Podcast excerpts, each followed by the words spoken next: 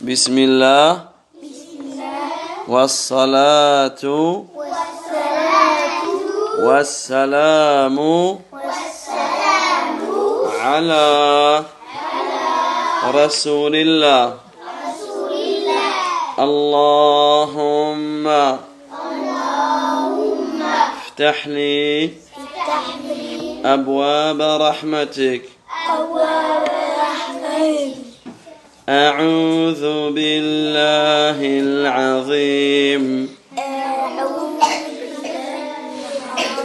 وبوجهه الكريم. وسلطانه القديم. من الشيطان الرجيم.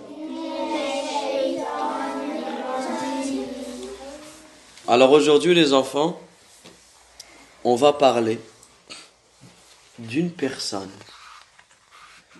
qui n'arrête pas et qui ne cesse de se sacrifier pour toi. Une personne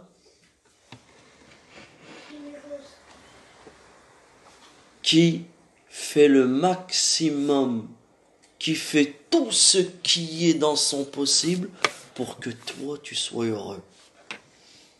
Une personne qui des fois mange peu pour que toi tu manges beaucoup. Une personne qui des fois elle a pleuré juste pour que toi tu as pu rire. Une personne qui des fois est restée réveillée pendant que toi tu dors ou pour que toi tu dors. Une personne qui des fois a, eu beaucoup de difficultés pour que toi tu sois tranquille. Cette personne, lorsque tu es heureux, elle est heureuse. Et lorsque tu es triste, elle est triste. Lorsque tu as des soucis, alors elle aussi elle a des soucis. La seule chose que cette personne veut, c'est que tu vives heureux, que tu sois content, que, que tu sois satisfait, que les autres t'aiment et te respectent. Cette personne est une personne qui est faible et qui n'attend rien en retour. Elle n'attend pas que tu lui dises merci ou elle n'attend pas que tu lui fasses des cadeaux. C'est une personne qui t'aime plus que ses biens à elle. Elle t'aime plus que sa vie à elle. Cette personne, elle t'aime plus que sa propre personne à elle. C'est qui cette personne? On parle de qui depuis tout à l'heure? Qui va t'aimer plus qu'elle s'aime elle-même? Exactement. Elle oum, la maman. Votre maman. Vous n'avez pas reconnu, vous avez pas reconnu votre maman dans tout ce que l'on a dit? Ma maman, après, elle va Non? m'acheter un ta, cadeau. ta, ta maman n'est pas contente quand toi tu es content? Et elle n'est pas triste quand toi tu es triste? Tu sais pas?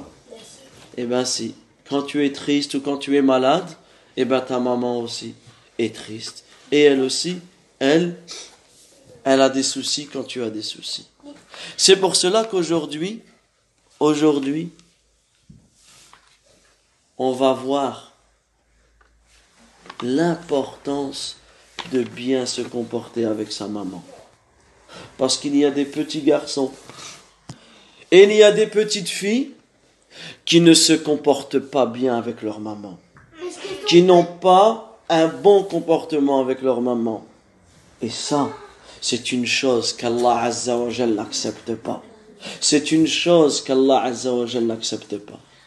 Alors que si on réfléchit, si on médite sur la situation ou sur notre situation lorsque, lorsque l'on était enfant. Souviens-toi quand tu, étais, quand tu étais tout petit. Tu étais un tout petit bébé comme ça.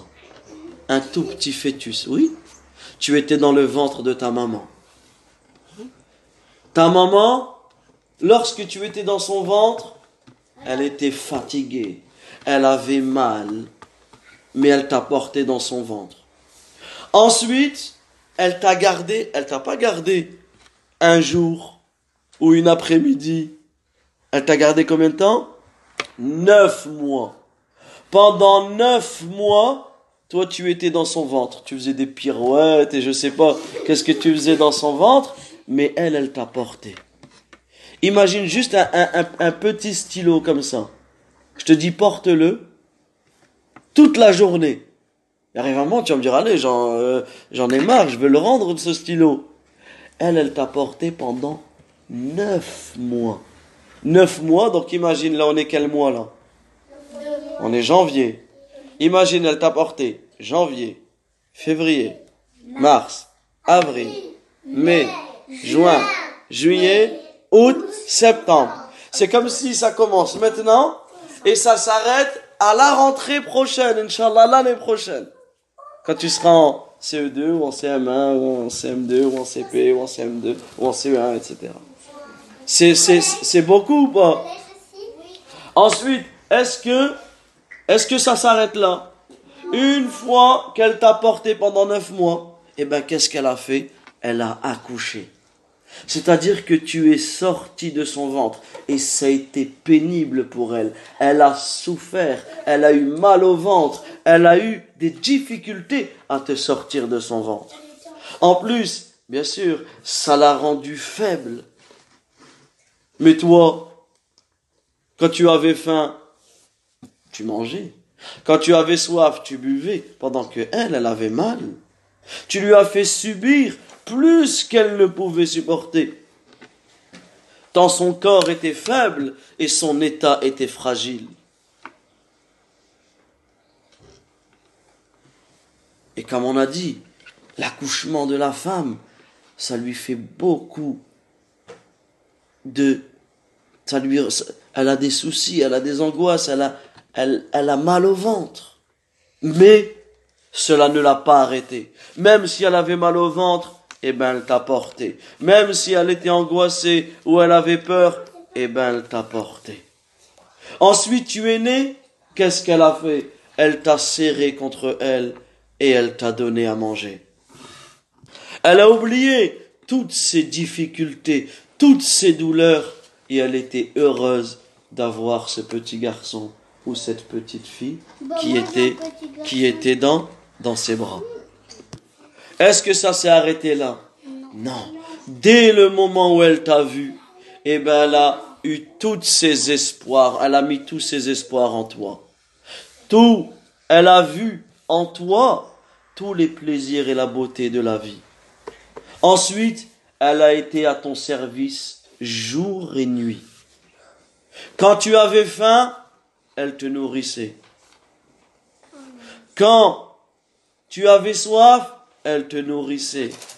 Quand tu pleurais, elle s'occupait de toi. Elle a sacrifié sa santé pour te nourrir. Elle est, elle s'est amaigrie pour que toi tu grandisses. Elle s'est affaiblie pour que toi tu deviennes fort. C'était quoi ta nourriture? Eh bien, c'était son lait. C'était quoi ton moyen de transport, ta voiture? Eh bien, c'était ses bras. Quand tu devais aller d'un endroit à l'autre, tu ne marchais pas encore. Eh bien, c'est elle qui te portait. C'est elle qui te transportait. Elle t'a donné beaucoup d'amour, beaucoup d'affection. Elle a pris soin de toi. Des fois, elle est même restée affamée. Elle avait faim pour que toi tu mangeais. Des fois, elle est restée réveillée, elle était fatiguée, elle avait envie de dormir. Mais comme toi, tu devais, tu étais réveillé, elle, elle est restée réveillée pour que toi tu t'endormes. Des fois tu pleurais, tu criais, mais elle a été gentille, elle a été tendre avec toi. Ensuite, tu as grandi. Et dès que ta maman n'était pas là, tu l'as cherchée. Elle est où Elle est où? Des fois, la maman, simplement, elle est dans la salle de bain, elle peut même pas prendre une douche tranquillement, que les enfants, ils sont à la porte. Oumi, oumi, maman, maman. Regarde, des fois même la maman, elle est peut-être aux toilettes ou elle est en train de faire à manger. Et oumi, oumi. Et tout, regarde. En fait, la maman, elle a jamais un endroit, elle a jamais un moment où elle est tranquille. Pourquoi? Pour vous, pour s'occuper de ses, de ses enfants. À chaque fois que tu es malade, eh ben tu le dis à ta maman. Que tu as besoin de quelqu'un, eh ben tu demandes l'aide à ta maman. Tu, quand tu, quand tu es petit, tu as l'impression que ta maman, elle détient toutes les choses. Tu n'imagines pas le mal qu'elle peut vivre et les soucis et la douleur qu'elle peut avoir en s'occupant de toi. Et comme on a dit tout à l'heure, elle se préfère ou elle te préfère à elle-même. C'est-à-dire elle préfère toi que elle, elle préfère te donner de la nourriture à toi que de lui donner que de lui donner à elle. Et pendant deux ans, c'est-à-dire pendant tes deux premières années, eh ben tu as mangé, tu as bu de son lait. Tu as bu de son lait. Ensuite, tu as commencé à marcher. Et ben dès que tu marchais, toi tu allais à gauche, à droite, et ben elle, elle te surveillait. Elle avait peur que tu tombais. Toujours elle te suivait du regard, de peur qu'un mal ne te touche. Ensuite tu as grandi. Et là, ses espoirs en toi, euh, elle a eu beaucoup d'espoir en toi. Elle a considéré que le bonheur le plus cher, c'était toi, plus que toutes les richesses de cette vie. C'est pour cela qu'on doit méditer, qu'on doit penser. À sa maman. Et on doit se dire à quel point sa maman, elle veut notre bien. Et nous, est-ce qu'on veut le bien de notre maman? Oui. Est-ce que lorsque l'on est passage à la maison, est-ce qu'on veut son bien? Est-ce que lorsque l'on répond à sa maman, elle nous demande de faire quelque chose et on ne le fait pas, est-ce que c'est normal? Lorsque elle nous demande de préparer nos affaires pour l'école et on ne le fait pas, est-ce que c'est normal? Lorsqu'elle nous demande de ranger notre chambre et on ne la fait et on ne la range pas, est-ce que c'est normal? Lorsqu'elle nous demande de débarrasser la table et on ne le fait pas, est-ce que c'est normal? Est-ce que lorsqu'elle nous demande de dormir parce qu'elle est fatiguée et parce qu'elle a besoin de dormir, mais nous on continue à jouer, on continue à rire, on continue à allumer la lumière et de désobéir à notre mère. Est-ce que c'est normal? Lorsque l'on travaille pas bien à l'école, il y a des mots dans notre carnet, dans notre carnet de liaison, et elle doit le signer. Est-ce que tu penses que ça lui fait du bien ou ça lui fait du mal? Ça lui fait du mal. Alors on se doit d'avoir le meilleur comportement avec notre Maman. on se doit d'avoir le meilleur comportement avec notre on se doit d'avoir le meilleur comportement avec notre C'est pareil avec notre papa. bien sûr Notre mamie. c'est c'est aussi avec notre papa mais ta maman c'est celle Et avec mamie. laquelle tu dois avoir le plus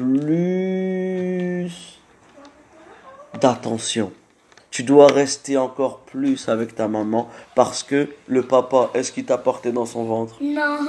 Est-ce qu'il t'a accouché? Non. Est-ce qu'il t'a donné de son lait? Non. Le papa est important, bien sûr, mais pas plus que la maman. Pas plus que la. Donc, est-ce que vous allez être gentil avec votre maman? D'accord? Et parmi les choses les plus importantes, c'est de faire dua pour sa maman. Donc, vous levez votre main et vous, de- vous levez vos mains et vous demandez à Allah Azza wa Jal de mettre votre maman au paradis. On dit Allahumma inna nas'aluk al-firdaus al-a'la. Allahumma وما اغفر اغفر لنا. لنا. ولوالدينا. ولوالدينا. وللمؤمنين. والمؤمنات. الأحياء. منهم. والأموات. بسم الله. والصلاة. والسلام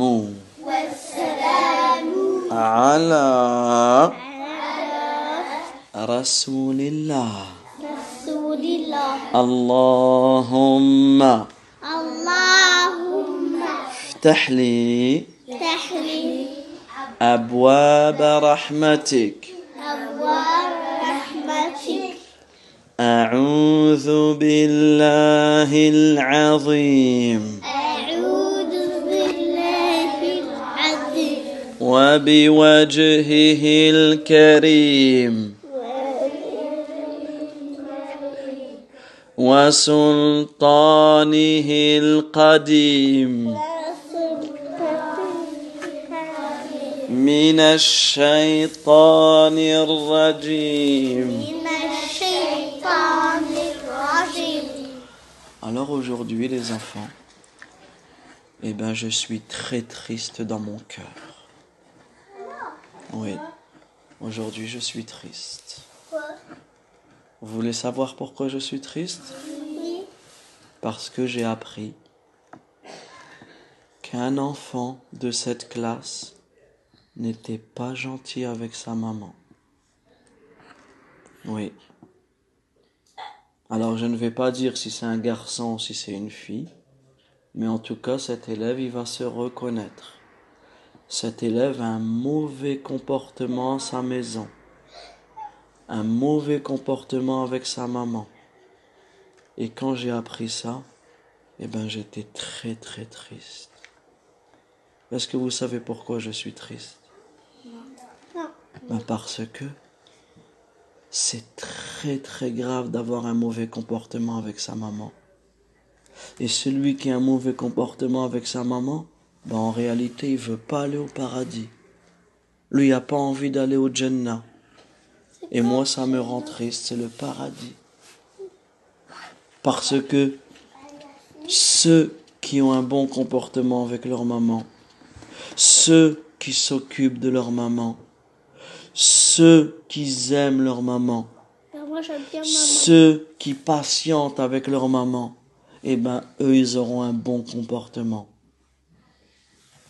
Mais ceux qui n'ont pas un bon comportement, ceux qui ne patientent pas, qui boudent, qui répondent, qui crient, qui n'obéissent pas, qui n'écoutent pas, qui ne font pas ce que leur maman leur demande, eh ben, eux, Allah Azza wa Jal, il ne sera pas content de eux. Parce que celui qui met en colère sa maman, eh ben il va mettre en colère Allah. Naam. Oui. Exactement, et celui qui met en colère sa maman, celui qui n'obéit pas à sa maman, qui répond à sa maman, qui fait des bêtises, eh ben en vérité, lui, il a écouté le shaitan. Il n'a pas écouté Allah tabaraka wa ta'ala.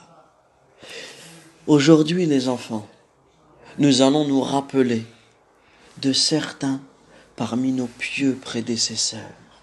Les pieux prédécesseurs, ce sont ceux qui sont les meilleurs des générations, les meilleurs des hommes et des femmes que la communauté musulmane a connus. Et ils ont commencé avec les sahaba. Répétez les sahaba. C'est les compagnons du prophète sallallahu alayhi wa sallam. Ceux qui ont vécu avec le prophète Muhammad sallallahu alayhi wa sallam. Également avec les tabi'in, ceux qui ont connu les sahaba, ceux qui ont connu les compagnons et les tabi'i tabi'in, ceux qui les ont connus parce que les trois premières générations sont les meilleures générations de notre communauté. Et on va voir quelques-unes des histoires qui vont nous prouver à quel point le musulman doit bien se comporter avec ça. Maman. avec sa maman. Écoutez ce que nous rapporte l'imam Ahmad et l'imam An-Nasa'i et l'imam Ibn Majah radiyallahu anhum rahimahumullah. Ils nous disent que Muawiyah as-Sulami radiyallahu anhu il est parti voir le prophète sallallahu alayhi wa. Il est parti voir le prophète Muhammad sallallahu. Il est parti voir qui? Le prophète sallallahu alayhi wa sallam. Il lui a dit Ya Rasulallah, ô messager d'Allah, je veux partir avec toi pour combattre, pour faire les conquêtes. Je veux partir avec toi. Et je veux faire cela pour plaire à Allah Azza wa Jal et pour gagner le paradis. Est-ce que vous savez ce qu'il lui a dit le prophète sallallahu alayhi wa sallam? Il lui a dit malheur à toi. Est-ce que ta maman est encore vivante? Est-ce que ta maman est à la maison et elle est encore vivante? Il lui a dit oui. Il lui a dit retourne près de ta mère et sois gentil, sois bon envers elle. Ensuite, il est revenu lui parler. De l'autre côté, il lui a dit, ô messager d'Allah, je veux venir avec toi, faire la conquête, faire le combat, en ta compagnie. Et je veux par cela qu'Allah il est content de moi, et je veux par cela gagner le paradis et l'au-delà. Mais le prophète sallallahu alayhi wa sallam lui a dit malheur à toi, ta mère est toujours vivante Il lui a dit oui. Il lui a dit retourne alors auprès de ta mère et sois bon, sois gentil envers elle. Ensuite, il s'est mis face au prophète sallallahu alayhi wa sallam. Donc la première fois, il est venu sur un côté. La deuxième fois, il est venu sur l'autre côté. Maintenant, il est venu en face du prophète, sallallahu alayhi wa sallam, et il lui a dit, ô messager d'Allah, je veux partir avec toi. Je veux voyager avec toi pour conquérir, pour faire les conquêtes, pour combattre auprès de toi. Et je veux qu'Allah il est content de moi et je veux gagner le paradis par cela. Mais qu'est-ce qu'il lui a dit le prophète Mohammed sallallahu alayhi wa sallam? Il lui a dit malheur à toi. Ta mère est-elle toujours vivante? Est-ce que ta mère est vivante et elle t'attend à la maison? Il lui a dit oui. Alors le messager d'Allah sallallahu alayhi wa sallam, qu'est-ce qu'il lui a dit? Il lui a dit malheur à toi. Agrippe-toi à ses pieds accroche-toi aux pieds de ta mère, parce que c'est là que se trouve le paradis. Il lui a dit, mais si, je jure par le Seigneur de la Kaaba. C'est qui le Seigneur de la Kaaba? Oui c'est Allah. Allah Azza wa c'est lui, Rabbul Bayt, Rabbul Kaaba, le Seigneur de la Kaaba. Le prophète sallallahu alayhi wa sallam, il lui a dit, c'est bel et bien là-bas yani, au pied de ta maman que se trouve le paradis. Agrippe-toi à ses pieds, c'est là que se trouve le paradis. Le paradis. D'accord les enfants? Donc retenez cette parole, cette parole du prophète sallallahu alayhi wa sallam. Répétez sallallahu alayhi wa sallam.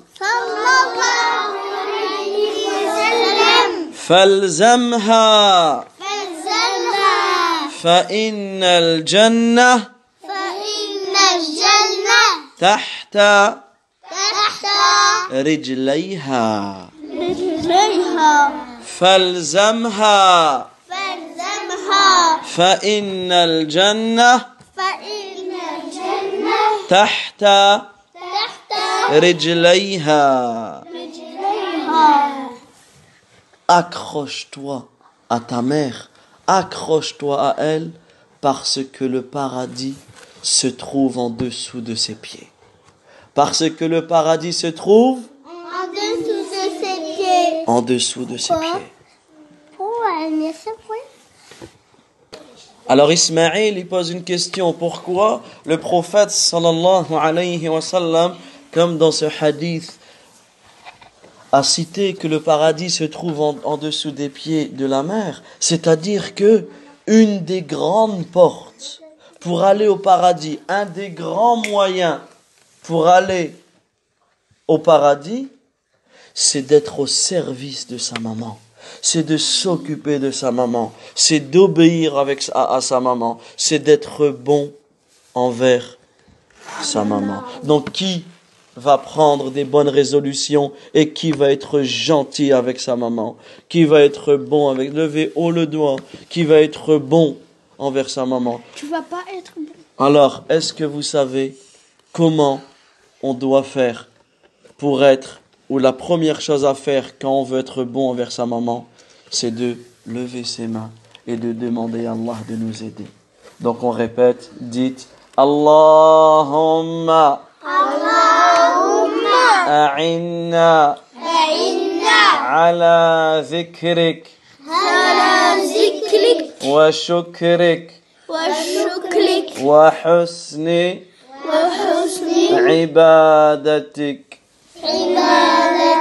Il faut toujours demander à Allah de nous aider. Allahumma اللهم a'inni أعني ala dhikrik على ذكرك wa shukrik وشكرك wa husni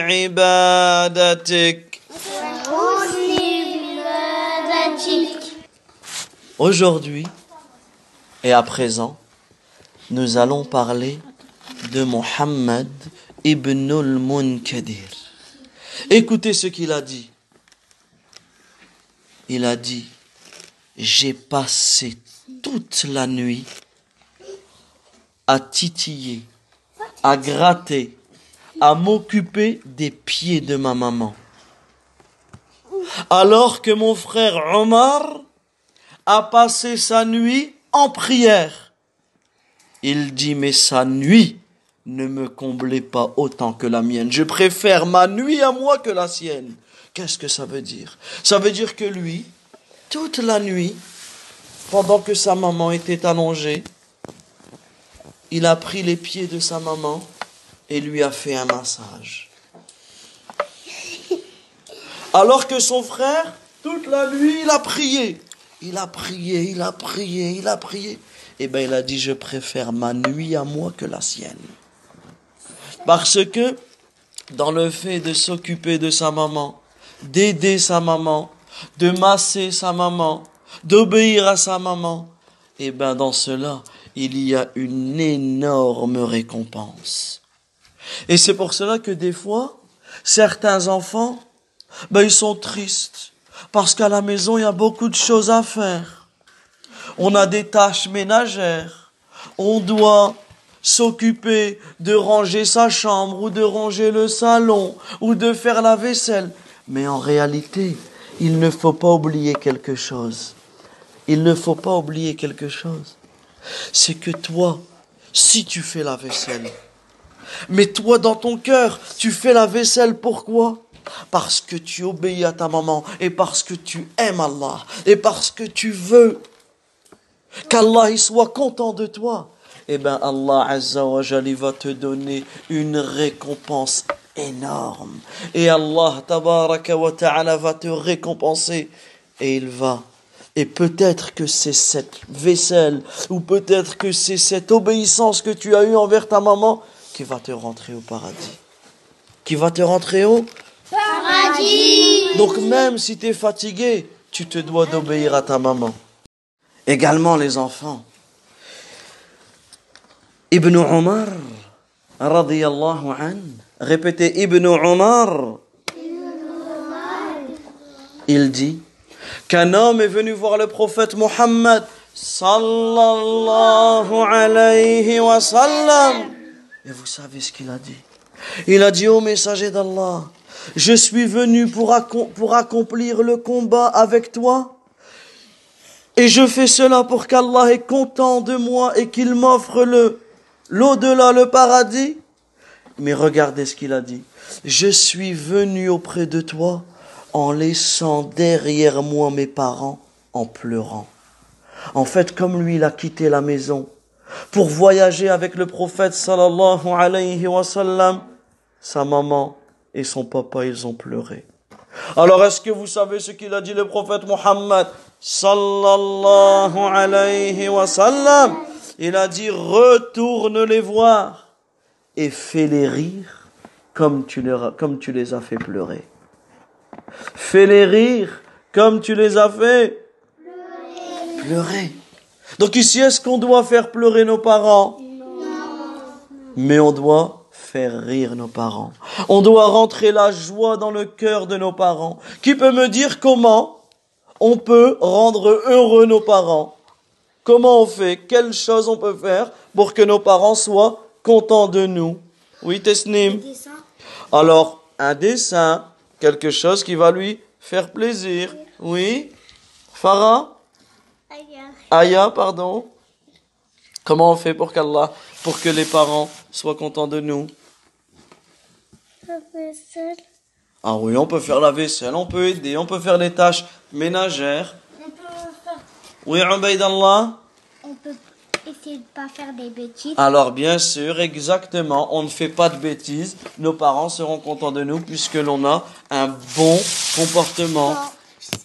Oui, Naïla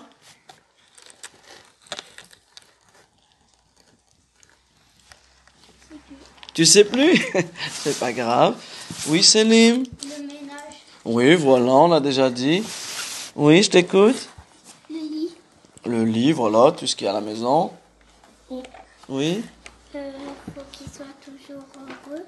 exactement. Mais comment on peut faire, oui, Ça, euh, des jouets dans le bac. Voilà, ranger, oui.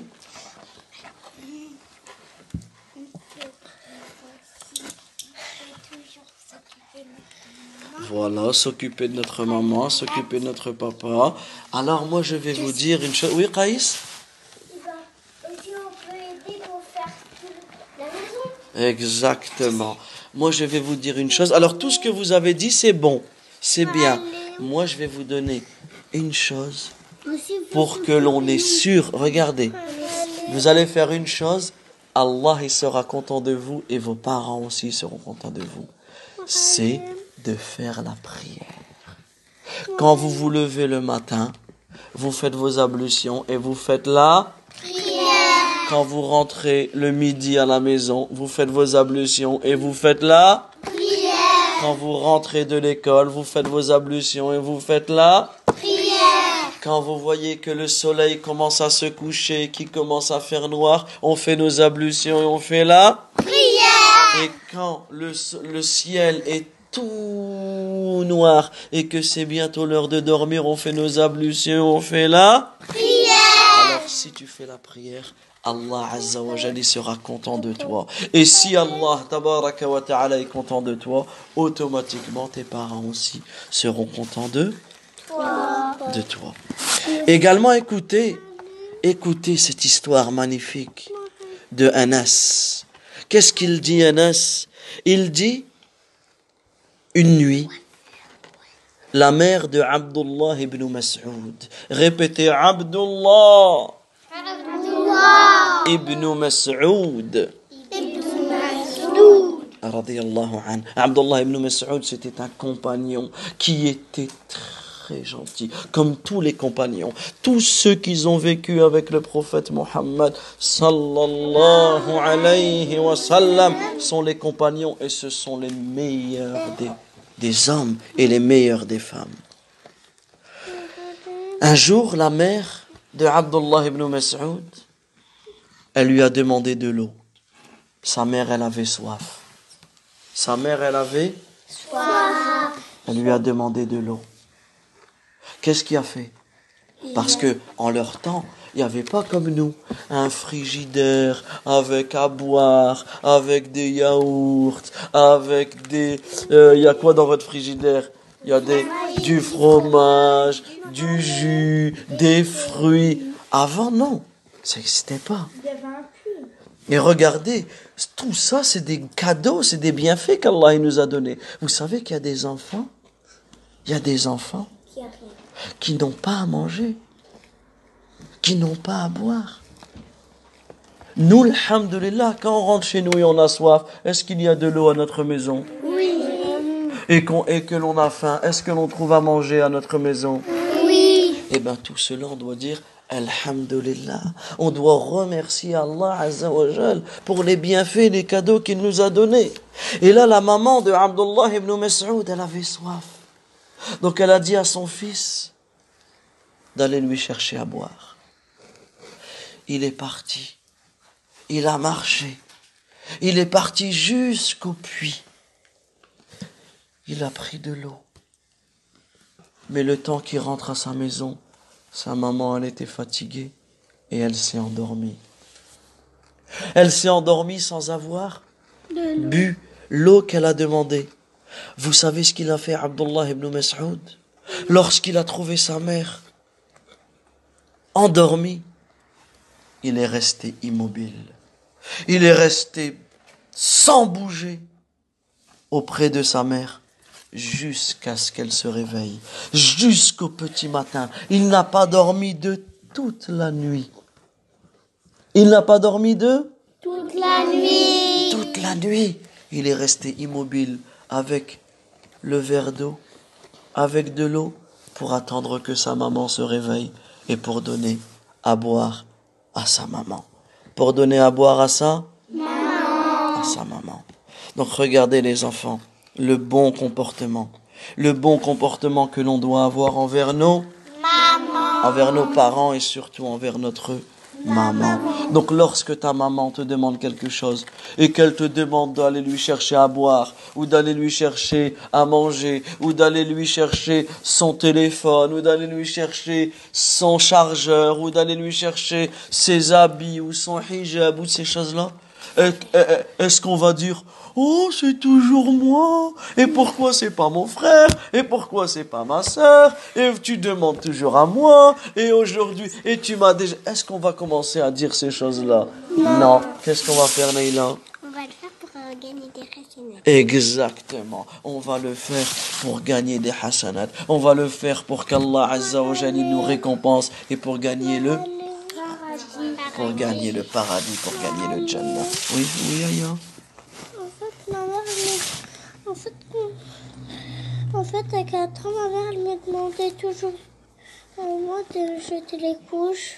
Oui, ben c'est bien. Et toi, tu les fais. Toi, tu obéis à ta maman, d'accord? Si elle s'occupe de ton petit frère ou de ta petite sœur, elle change la couche, toi, tu prends la couche et tu vas la mettre à la poubelle. C'est bien. Comme ça, toi, tu vas avoir un bon comportement envers ta maman. Et Allah, tabaraka wa ta'ala, il va te récompenser. Allahumma salli Allahumma salli ala Muhammad. وعلى آل محمد محمد كما صليت كما صليت على إبراهيم على إبراهيم وعلى آل إبراهيم. وعلى إبراهيم. إنك إنك حميد مجيد. حميد مجيد. اللهم اللهم بارك بارك على محمد. على محمد. وعلى آل محمد. آل محمد. كما كما باركت باركت على إبراهيم. على إبراهيم. وعلى وعلى آل آل إبراهيم. إبراهيم. إنك إنك حميد حميد مجيد. مجيد ربنا آتنا آتنا في الدنيا في الدنيا حسنة حسنة وفي الآخرة وفي حسنة. وقنا وقنا عذاب النار عذاب النار Alors les enfants, on continue notre série de cours sur le bon comportement à avoir envers ça. Sur le bon comportement à avoir envers ça. Nous allons à présent raconter l'histoire. Ouais, merci, je le mets où? Tu peux le poser ici. On va raconter l'histoire de Abu Moussa al-Ash'ari. Répétez Abu Moussa al-Ash'ari. Radiyallahu an. Abu Moussa al-Ash'ari, bois avec ta main droite, ma puce. On boit toujours avec sa main. Et on mange avec sa main. Parce que le shaitan il boit avec sa main. Et il mange avec sa main. D'accord, mais nous on est est-ce qu'on est le shaitan? Non. Est-ce qu'on aime bien le shaitan? Non. Est-ce qu'on fait ce que le shaitan y fait? Non. Est-ce qu'on mange comme le shaitan? Non. Est-ce qu'on boit comme le shaitan? Non. Non. Donc on va boire avec notre main et, no- et on va on va manger avec notre main droite. On mange avec notre main droite. Quand on mange et on boit avec la main droite, quand on donne et on prend avec la main droite. Par contre, comme il dit euh, Ismaël, Ibrahim, quand on va aux toilettes et on s'essuie, c'est avec la main gauche. Et si on est gaucher D'accord, les enfants bah, Si tu es gaucher, gaucher, c'est pas être handicapé. Si tu es gaucher, bah, tu peux écrire avec ta main gauche. Il n'y a pas de problème. Mais quand tu vas boire, bah, tu utilises ta main droite. D'accord? Ou quand tu vas donner quelque chose, quand tu vas donner quelque chose, tu vas utiliser ta main droite. Il n'y a pas de problème. D'accord, Tesnim Donc, Abu Moussa al-Ash'ari, radiyallahu an. Naam. Donc, Abu Moussa al-Ash'ari, radiyallahu an. Ce compagnon, au début de l'islam, il n'était pas musulman. Il n'était pas musulman. Mais il a entendu parler du prophète Muhammad. Sallallahu alayhi wa sallam. Et il a pris ses affaires. Il a voyagé. Il a quitté son peuple et sa tribu pour aller rencontrer le prophète Muhammad. Sallallahu alayhi wa sallam. Et il est venu et il s'est converti à l'islam. Il est devenu musulman en disant Ashhadu an la ilaha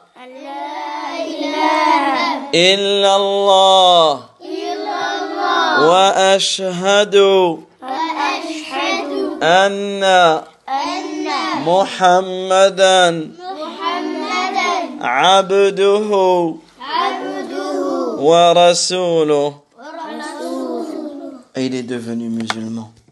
Ensuite, le prophète Muhammad, sallallahu alayhi wa sallam, il lui a dit, quelle est devenue cette femme de votre tribu Et il a, il a cité le nom d'une femme, précisément.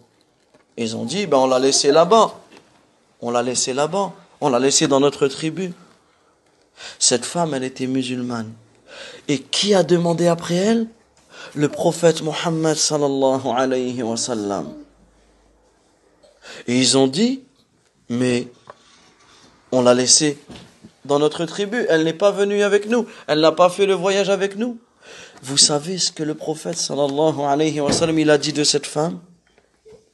Il a dit, sachez que cette femme, Allah lui a pardonné tous ses péchés.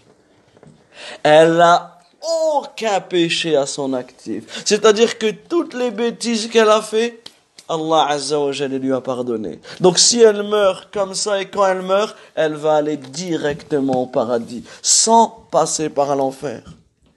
Et ils ont dit, mais comment ça se fait? Qu'est-ce que cette femme, elle a fait pour qu'Allah Azza lui pardonne tous ses péchés? Qui veut savoir qu'est-ce que cette femme, elle a fait? Qui veut être comme cette femme pour qu'Allah lui pardonne tous ses péchés? Levez la main. Alors écoutez bien ce que cette femme elle a fait, comme ça vous aussi vous allez faire comme cette femme. Vous savez ce qu'elle a fait? Le prophète sallallahu alayhi wa sallam il a dit parce qu'elle a été gentille avec sa mère. Pour sa bonté envers sa maman. Et ensuite le prophète sallallahu alayhi wa sallam il dit un jour alors que sa mère elle était très vieille sa mère, elle est devenue très très vieille. C'était une vieille femme. Elle ne pouvait plus marcher, elle ne pouvait plus courir. Et là, un homme est venu en courant. Il a fait du bruit. Il a dit attention, attention. Les ennemis arrivent. Ah, il y a l'adhan, les enfants. On répète après l'adhan. Ouvre la porte, on va entendre l'adhan. Répétez Allahu Akbar, Allahu Akbar. أشهد أن لا إله إلا الله.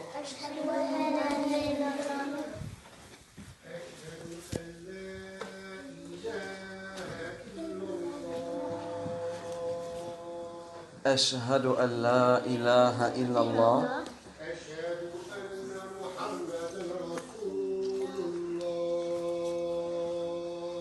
أشهد أن محمدا رسول الله.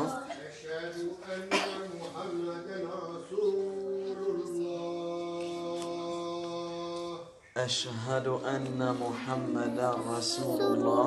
حي على الصلاة.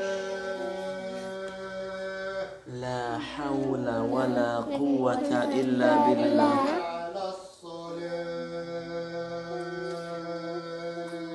لا حول ولا قوة إلا لا بالله.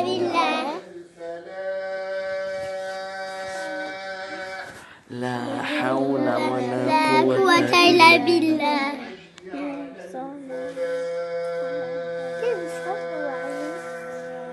لا حول ولا قوة إلا بالله.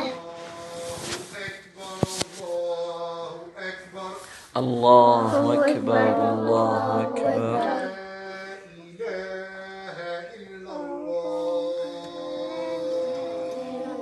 La ilaha illallah.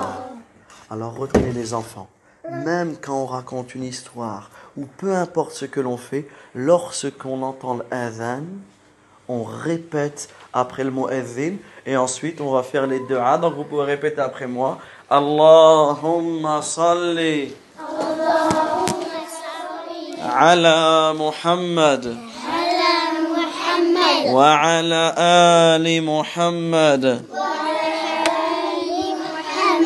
كما صليت كما صليت على إبراهيم على إبراهيم وعلى آل إبراهيم وعلى آل إبراهيم إنك حميد مجيد إنك حميد مجيد وبارك وبارك على محمد وعلى آل محمد. كما باركت على إبراهيم. وعلى آل إبراهيم. إنك حميد مجيد. اللهم رب هذه دعوتي تامة والصلاة القائمة آتي محمدا الوسيلة والفضيلة وابعثه مقاما محمودا الذي وعدته Ensuite, après l'adhan, on fait des du'a. On demande tout ce que l'on veut à Allah.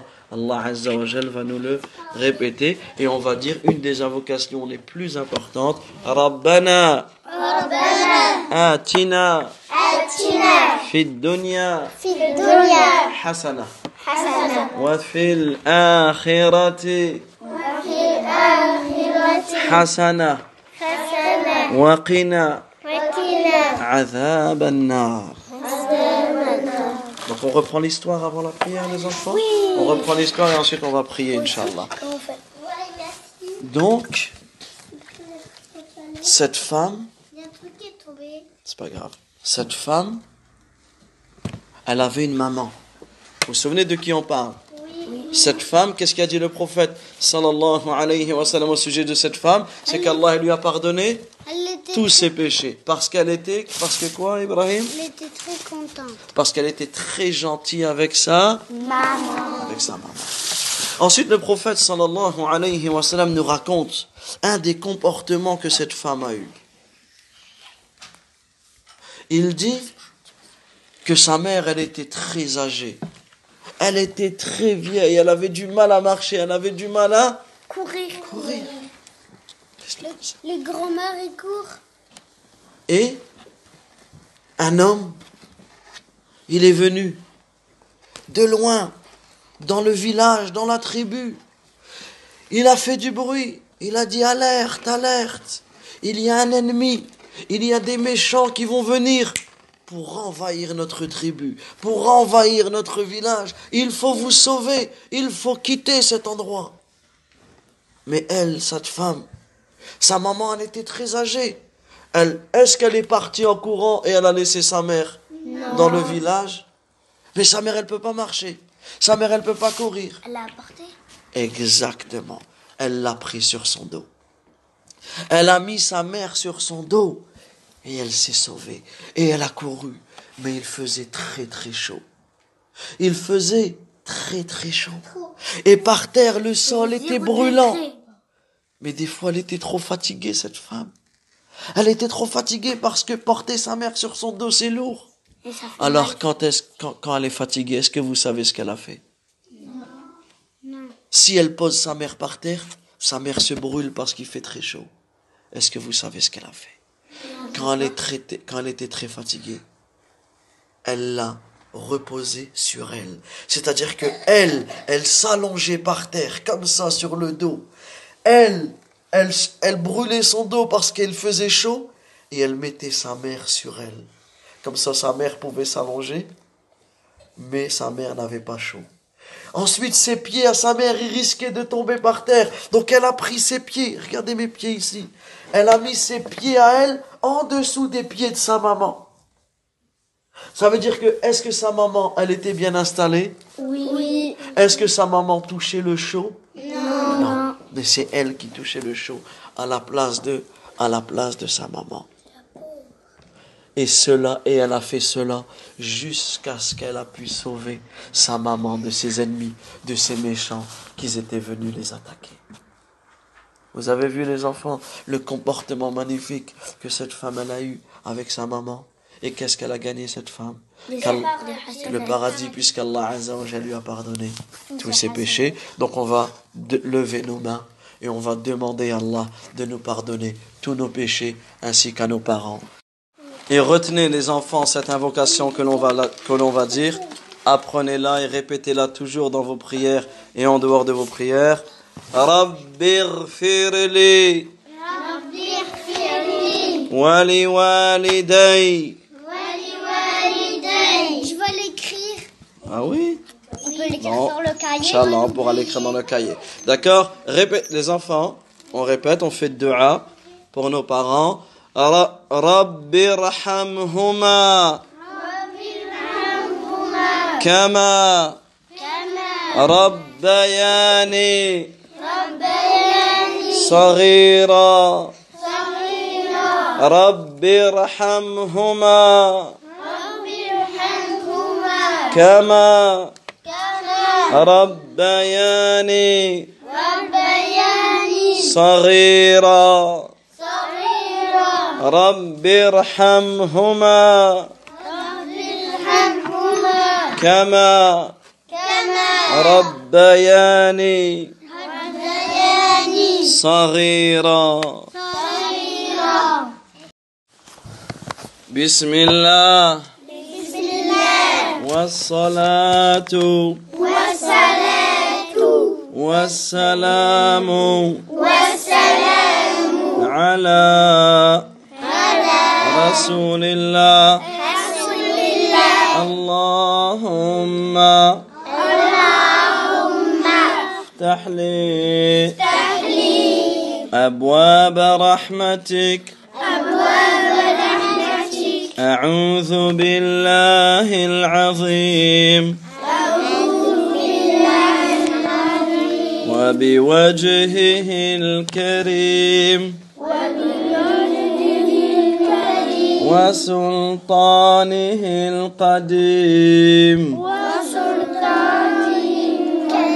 من الشيطان الرجيم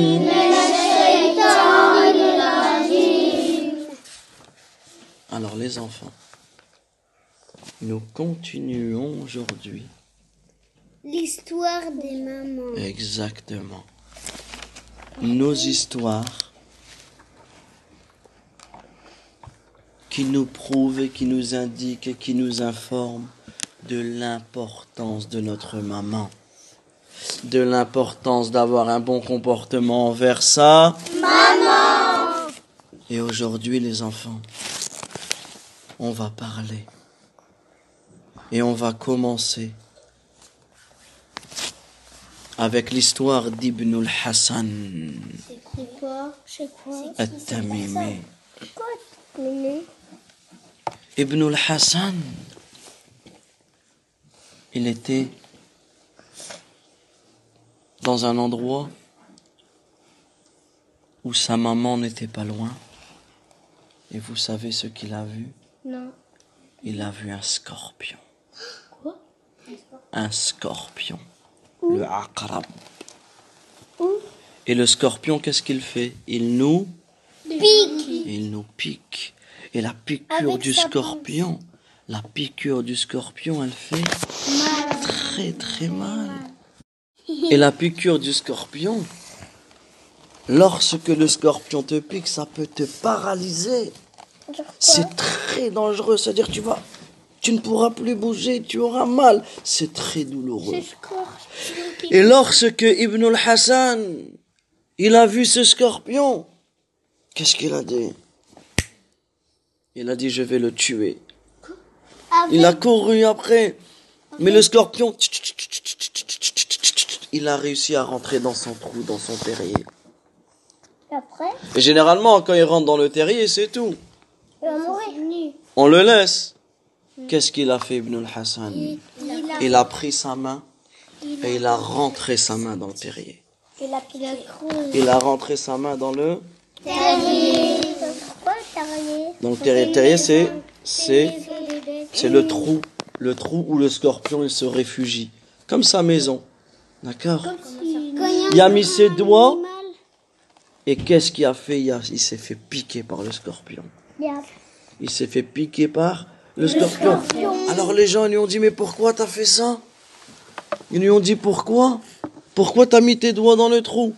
Il a dit parce que j'ai eu peur qu'il ressorte et qu'il pique ma maman. J'ai eu peur qu'il ressorte et qu'il pique ma maman. Donc regardez comment il a pensé à sa maman et comment il s'est sacrifié lui-même. Il a préféré avoir mal lui-même que de faire mal ou que de risquer ou de penser que sa maman aurait mal.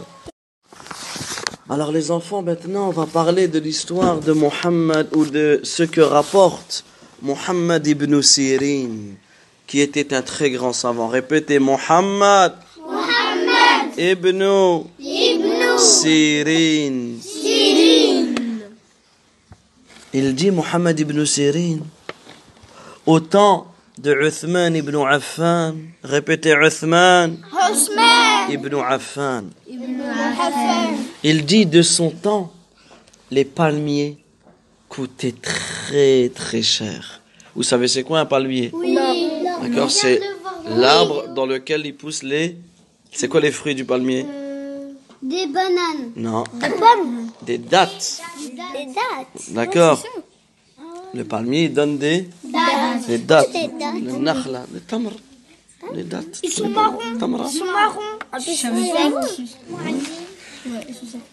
Moi aussi, ça va pas. Et les palmiers, ils coûtaient très cher, ils coûtaient 1000 dirhams.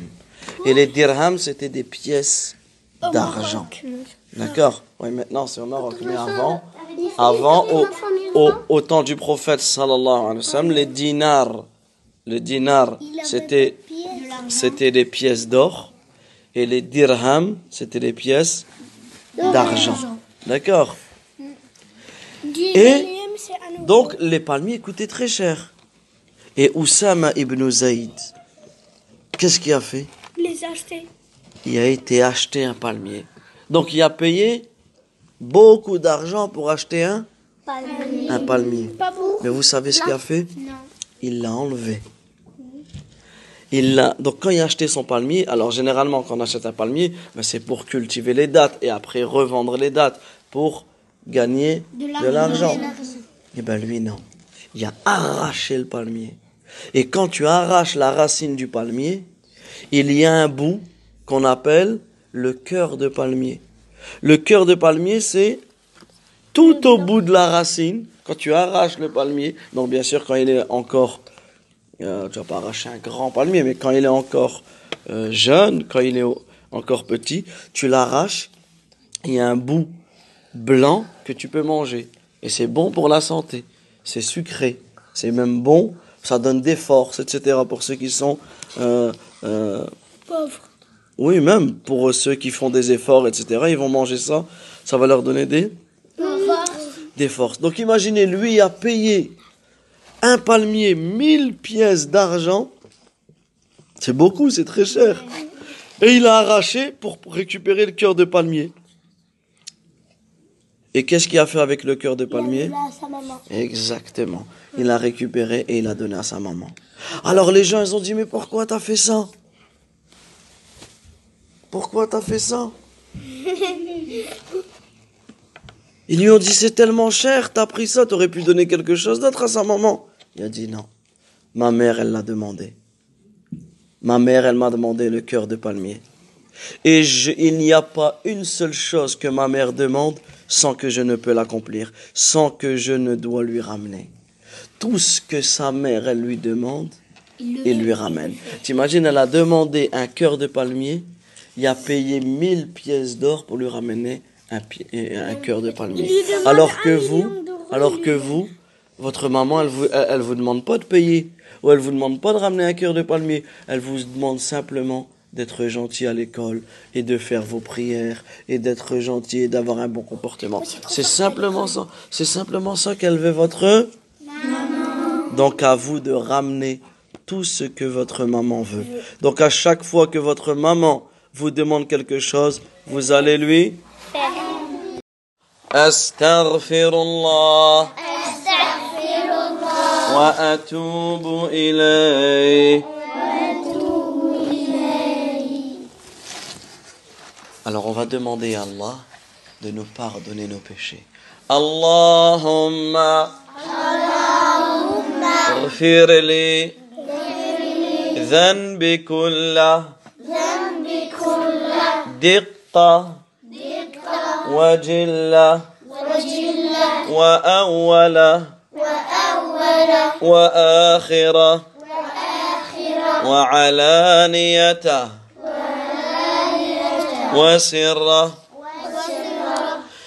les enfants, maintenant, on va parler de Zayn el-Abidin. Répétez Zayn el-Abidin. Zayn el-Abidin,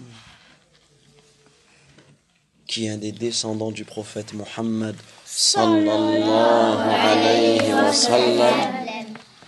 Zayn el-Abidin était une des personnes les plus gentilles avec sa maman. Il faisait, des par- il faisait partie des, des, hommes, des, des, personnes qui étaient les plus gentils envers sa maman. Mais quand il mangeait, il ne mangeait jamais avec sa maman. Et c'est-à-dire qu'il ne mangeait jamais dans le même plat que sa maman. Quand sa maman, elle mangeait, il ne mangeait pas dans son plat. Et les gens lui lui ont dit, je comprends pas. Tu es quelqu'un qui est très bon avec ta maman. Tu es la personne la plus bienfaisante avec, avec ta maman, mais on ne te voit jamais manger avec elle dans un même plat. C'est bizarre. Est-ce que vous savez ce qu'il a dit? Est-ce que vous savez ce qu'a dit Zayn al-Abidin? Il a dit, est-ce que vous savez pourquoi? Je ne mange jamais dans le même plat que ma maman. Parce que j'ai peur de prendre quelque chose avant elle, alors que elle, elle voulait le prendre. J'ai peur que ma main s'empresse de prendre un aliment sur lequel elle a des vues. Et si je fais ça, j'aurais considéré que j'ai désobéi à ma mère. Imagine lui, regardez comment il a réfléchi. Il a réfléchi. Il a dit, si je mange dans la même assiette, dans le même plat que ma maman, et que ma maman, elle veut manger cet aliment, et que je le prends avec elle, j'aurais considéré que j'ai désobéi avec elle, envers elle, donc je ne veux pas manger dans le même plat que elle. Regardez, subhanallah al-azim, comment cet homme, il réfléchissait et le magnifique comportement qu'il avait envers ça. Regardez le bon comportement qu'il avait envers ça. Et ensuite, qu'est-ce qu'il dit? Il dit, sachez qu'il y a encore très peu de temps, c'est-à-dire qu'il parle de l'époque des compagnons, les compagnons, ceux qui ont vécu avec le prophète Mohammed. Il y avait des gens, il y avait des gens qui ne, qui ne supportaient pas, qui refusaient d'habiter en haut alors que leur mère, elle habite en bas. Ils ne supportaient pas dormir en haut dans la chambre si leur mère, elle était En bas. en bas. Pourquoi? Parce qu'ils auraient dit, ben, c'est comme si que nous, on est au-dessus de notre maman. C'est comme si que quand je marche, mes pieds, ils sont au-dessus de la tête de ma maman, et ça, ils n'arrivaient pas. Toujours, c'était leur maman qui était En haut. en haut, et eux en bas. Et ça, c'est même arrivé à Abu Ayyub al-Ansari. Répétez, Abu Ayyub al-Ansari. Abu Ayyub al-Ansari, vous savez c'est qui? C'est celui qui a hébergé le prophète Mohammed sallallahu alayhi wa sallam lorsqu'il est arrivé à Médine. Lorsque le prophète sallallahu alayhi wa sallam est arrivé à Médine, il a commencé à construire sa mosquée et il a commencé à construire sa maison qui était à côté de la mosquée. Mais pendant ce temps-là, il fallait qu'il habitait chez quelqu'un. Et il a choisi d'habiter chez Abu Ayyub al-Ansari, puisque Abu Ayyub al-Ansari, il avait une maison à deux étages. Et il habitait très très proche de la mosquée.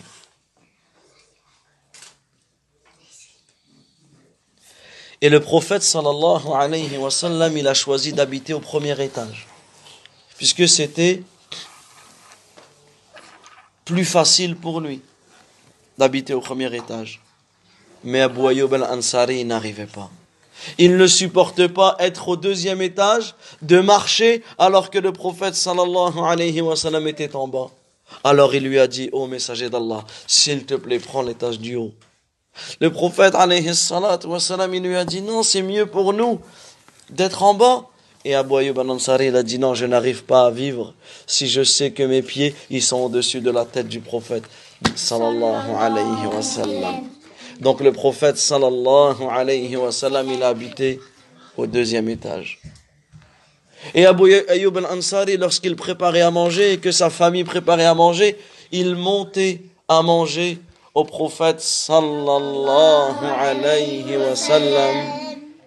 Et à chaque fois qu'Abu Ayyub al-Ansari, que à chaque fois que le prophète sallallahu alayhi wa sallam avait terminé son repas, il le rendait et Abu Ayyub al-Ansari, il regardait que le prophète alayhi sallam, il avait bien mangé. Il avait Bien mangé. et le prophète sallallahu alayhi wa sallam est resté est resté plus de six mois dans la maison de Abu Ayyub al-Ansari. Et ensuite, il a construit la, la mosquée, ce que l'on appelle la mosquée du prophète. Elle est dans quelle ville la mosquée du prophète? À à Médine.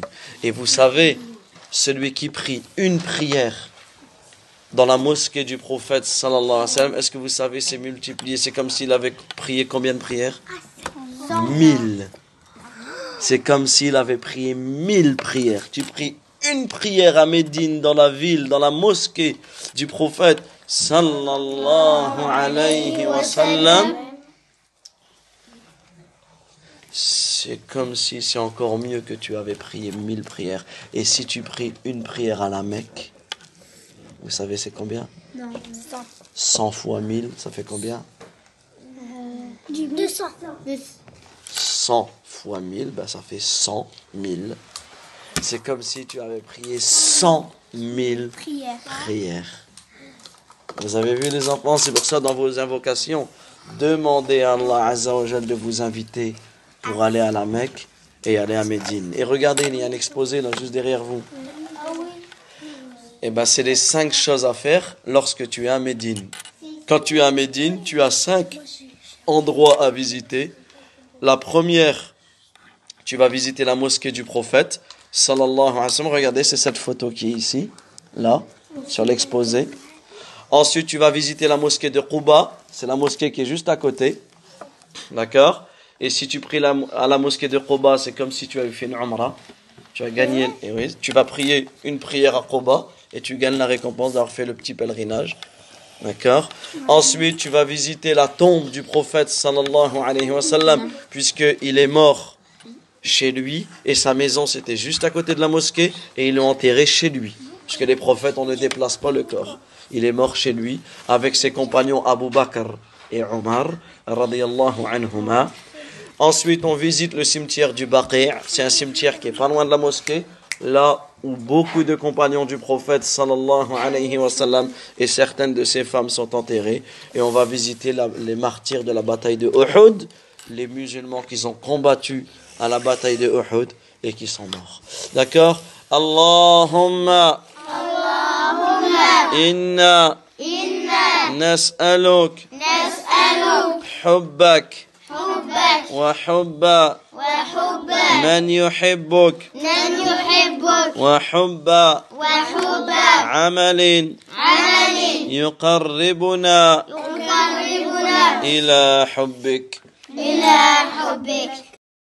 بسم الله والصلاة والسلام على رسول الله. اللهم افتح لي أبواب رحمتك. أعوذ بالله العظيم. وبوجهه الكريم وسلطانه القديم من الشيطان الرجيم Donc aujourd'hui, les enfants, on va parler d'un vilain défaut. On va parler d'une mauvaise caractéristique. On va parler de la jalousie. On est à la page 64. Un 6, un 6 et un 4. Juste après les dessins de l'éléphant. Tu prends les dessins de l'éléphant juste après. Le prophète sallallahu alayhi wa sallam, il nous, dit dans un hadith, La tahasadu. Répétez, La tahasadu. Ça veut dire ne vous enviez pas, ne vous jalousez pas. Dans un hadith où le prophète sallallahu alayhi wa sallam, où il nous recommande d'être des frères en islam et d'être des sœurs en islam, il nous interdit de nous jalouser. Parce que la jalousie, c'est un vilain défaut. La jalousie est interdite dans notre religion. Pourquoi? Parce que la jalousie, elle blesse les autres et elle fait du et elle fait du mal. La jalousie, lorsque tu es jaloux, eh ben elle va faire du mal à celui dont tu es jaloux et elle va te faire du mal aussi à toi, comme on le verra. Puisqu'on verra qu'à chaque fois que la personne elle est jalouse, ben vous savez qu'est-ce que qu'est-ce qu'elle perd? Elle perd ses hasanat. À chaque fois que tu es jaloux de quelqu'un, eh ben c'est les hasanat qui disparaissent. Et la jalousie, c'est le fait que lorsque tu vois ton frère ou ton copain ou ta soeur ou ta copine, elle a quelque chose de bien, et ben toi tu es pas content dans ton cœur et tu veux qu'elle n'a plus cette chose et que c'est toi qui l'as. Un exemple, tes parents ils rentrent à ta maison et ils donnent un jouet, un cadeau ou un habit à ton petit frère ou à ta petite sœur ou à ta grande sœur ou à ton grand frère. Et toi, tu es, tu bouilles. Non, et pourquoi c'est toujours elle et c'est pas moi? T'es pas content? Et en fait, dans ton cœur, qu'est-ce que tu veux? Tu regardes comme ça avec tes yeux et tu voudrais bien que ce cadeau, il se casse. Ou tu voudrais bien que elle l'a plus et c'est toi qui l'as. Est-ce qu'on a le droit d'être comme cela? Ça, ça s'appelle la la jalousie. Est-ce que le musulman il doit être jaloux? Non. C'est pour cela que le prophète sallallahu alayhi wa sallam il dit la tahasadu. Est-ce qu'Allah tabaraka wa ta'ala il aime ceux qui sont jaloux? Non. Allah tabaraka wa ta'ala il n'aime pas ceux qui sont Et en plus, celui qui est jaloux, ben, c'est quelqu'un qui connaît pas Allah. Parce que si quelqu'un il connaît vraiment Allah, qu'est-ce qu'il va savoir? Il va savoir qu'Allah il donne ce qu'il veut à qui il veut. Aujourd'hui, c'est lui qui a eu un bienfait, demain ce sera toi. Aujourd'hui, c'est lui qui a des beaux habits, demain ce sera toi. Aujourd'hui, c'est lui qui a une grande maison, qui a une belle chambre, ou qui a ceci ou qui a cela. Demain, ce sera toi. Allah, tabaraka wa ta'ala, il donne ce qu'il le veut, comme il le veut, à qui il le veut, et quand il le, quand il le veut. Et celui qui est jaloux, ben en fait, il n'accepte pas, il n'accepte pas la volonté d'Allah. Il n'accepte pas ce qu'Allah, tabaraka wa ta'ala, veut. Alors que nous, qu'est-ce qu'on veut? Nous, on accepte tout ce qu'Allah Azza wa a décidé. On accepte tout ce qu'Allah, tabaraka wa ta'ala, il a, il a décidé. Et on doit toujours souhaiter le bien aux autres. C'est pour cela que tu dois aimer pour les autres ce que tu aimes pour pour toi-même. Si tu aimes avoir des beaux habits, ben, tu dois être content quand quelqu'un a des beaux habits. Si tu aimes bien travailler à l'école, ben, tu dois être content quand quelqu'un il travaille bien à l'école. Si tu aimes avoir des beaux jouets, ben, tu dois être content quand quelqu'un il a, des, beaux jouets. Et si tu fais cela, Allah tabaraka t'aimera. Et comment on dit la jalousie en arabe? On dit al-hasad. Répétez al-hasad. Qui connaît une sourate où on entend وَمِن شَرِّ حَاسِدٍ إِذَا حَسَدَ Oui, euh, Jawad Oui, Ismaïl وَمِن شَرِّ حَاسِدٍ إِذَا حَسَدَ C'est dans quelle sourate Tu t'en souviens plus Suleiman ah non, c'est pas dans Ayatul Kursi. Ah non, c'est pas Qul a'udhu bi rabbin. Viens Ayoub, je vais pas t'entendre. Rapproche-toi. Al-Ikhlas, non, Al-Ikhlas, c'est Qul huwallahu ahad. C'est entre Al-Ikhlas et Nas. Oui, Salma? Ah bah non. Wa min sharri hasidin idha hasad. Camille. Alors oui, ça commence par Koul. Très bien. Oui, mais je ne t'ai pas interrogé. Oui, Suleiman Ben non, on l'a dit. Oui, Ishaq J'entends pas. Koul a'oudhu bi rabbil falaq. Très très bien. Surat al-Falaq, c'est très très bien. Tu as gagné un point.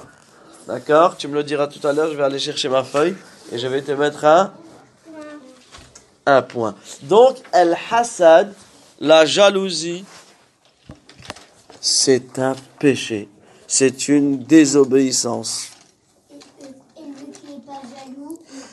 Et le prophète sallallahu alayhi wa sallam, comme on a vu, il nous a mis en garde contre le fait d'être jaloux. Il dit La tahasadu, ne vous jalousez pas. Ne vous enviez pas les uns les autres. Ne vous haïssez pas. Ne vous espionnez pas. Ne vous trompez pas mutuellement. Et ensuite, il dit, mais soyez, soyez, ibadallah, ikhwana. Soyez des serviteurs d'Allah Azzawajal. Frères et également comme on l'a cité le prophète sallallahu alayhi wa sallam nous dit méfiez-vous prenez garde attention à la jalousie. Car la jalousie, elle consume les hasanat comme le feu consume le bois. Qui a déjà vu du bleu, du feu? Et on met un bout de bois, un bout de bois qui est brûlé. Qui a déjà vu ça? Comment il devient le feu, le bout de bois? Il devient comment le bout de bois, Ibrahim? Il devient tout noir et, dès que tu, mets de l'eau, il, D'accord, il se, il se consume il disparaît le bout de bois. Tu as un gros bout de bois. Tu as une grande bûche de bois. Tu mets du feu, qu'est-ce qu'elle va devenir la bûche? Et bien la même chose, si tu as plein le hasanat, si tu le hasanat et que tu es jaloux, qu'est-ce qui va se passer? Tes hasanat, elles vont partir. Elles vont partir, elles vont tomber, elles vont diminuer. D'accord? Et comme on l'a dit, quelqu'un qui est jaloux, c'est quelqu'un qui n'accepte pas ce qu'Allah Azza wa a donné. D'accord les enfants? Oui. Également, sachez que la jalousie, elle a été l'origine du premier meurtre sur terre. À cause de la jalousie, eh ben Habil il a été tué par Qabil. Habil et Qabil, c'était les enfants de Adam. Et Habil, il a fait une sadaqa.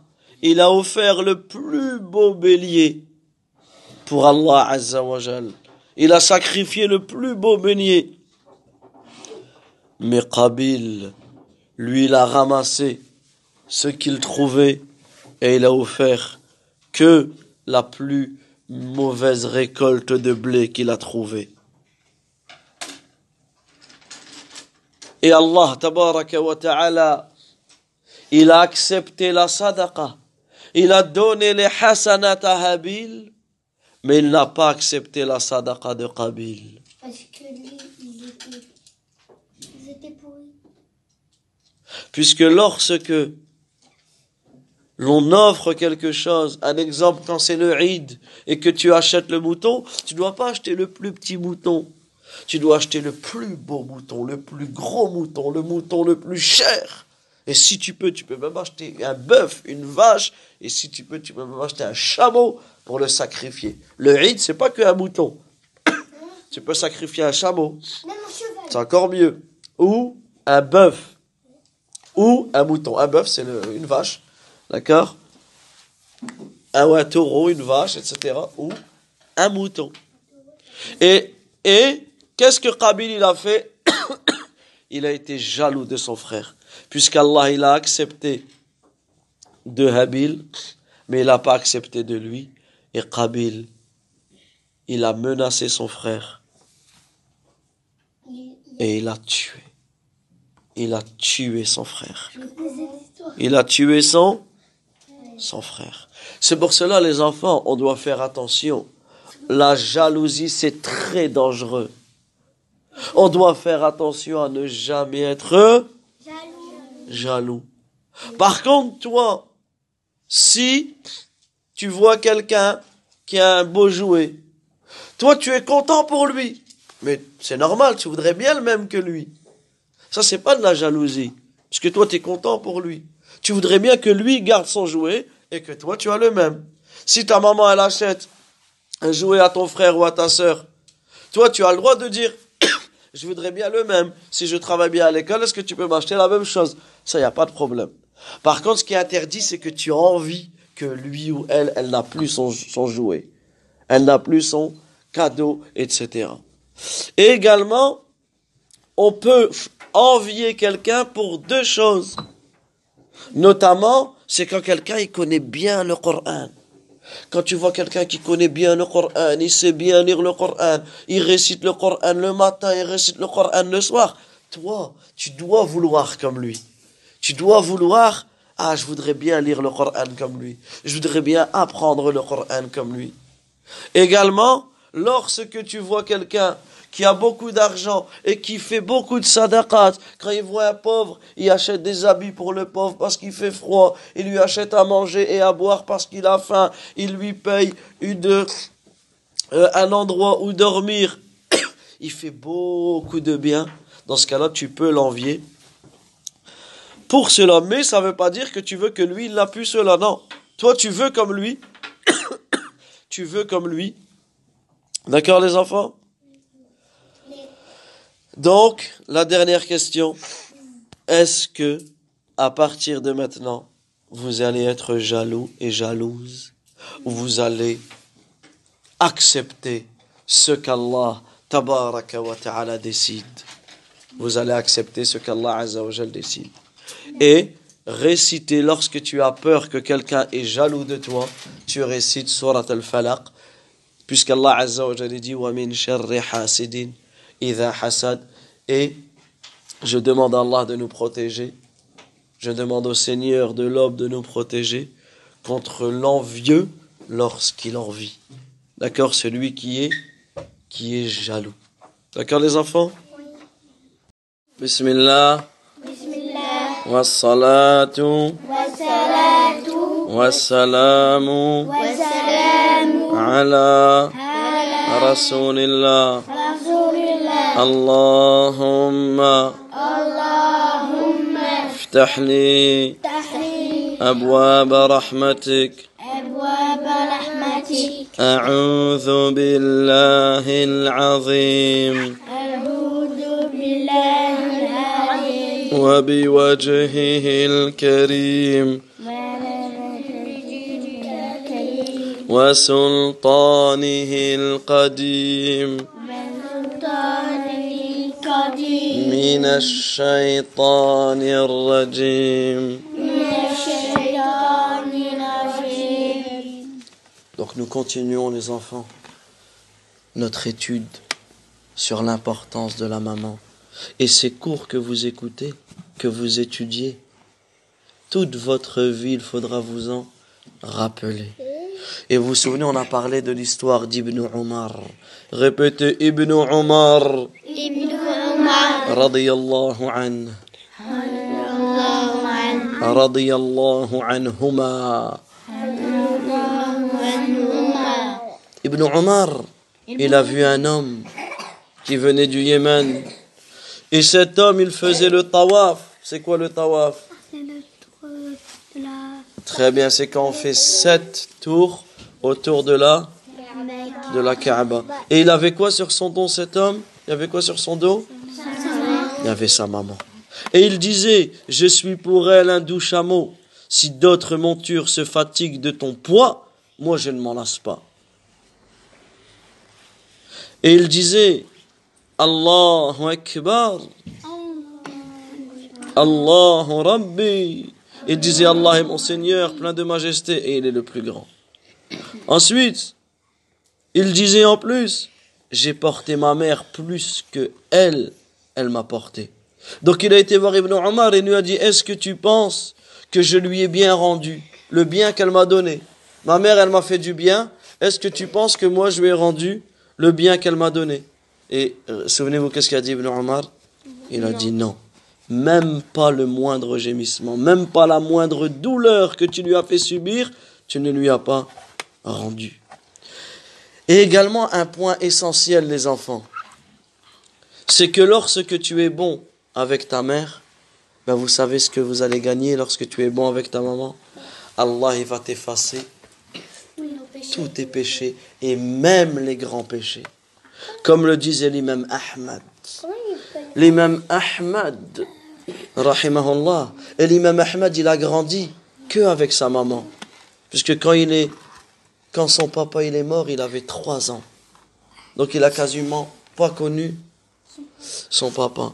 Mais sa maman, elle s'est bien occupée de lui. Sa maman, elle connaissait toutes les mosquées de Bagdad. Sa maman, elle le ramenait à la mosquée et il a appris le Coran jeune. L'imam Ahmed. Et l'imam Ahmed, qu'est-ce qu'il disait?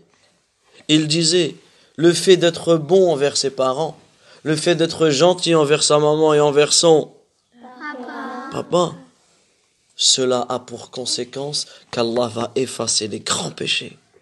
Et également, on a interrogé Ibn Abbas, radiyallahu anhuma, au sujet d'un homme qui a fait une très très grosse bêtise. Vous savez ce qu'a fait cet homme? Il a tué sa femme. Et ça, c'est très grave. Est-ce qu'on doit être méchant avec notre femme? Est-ce qu'on doit frapper notre femme? Est-ce qu'on doit crier sur notre femme?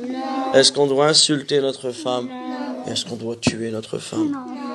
Eh bien, eh ben, cet homme, oui, il s'est énervé et il a tué.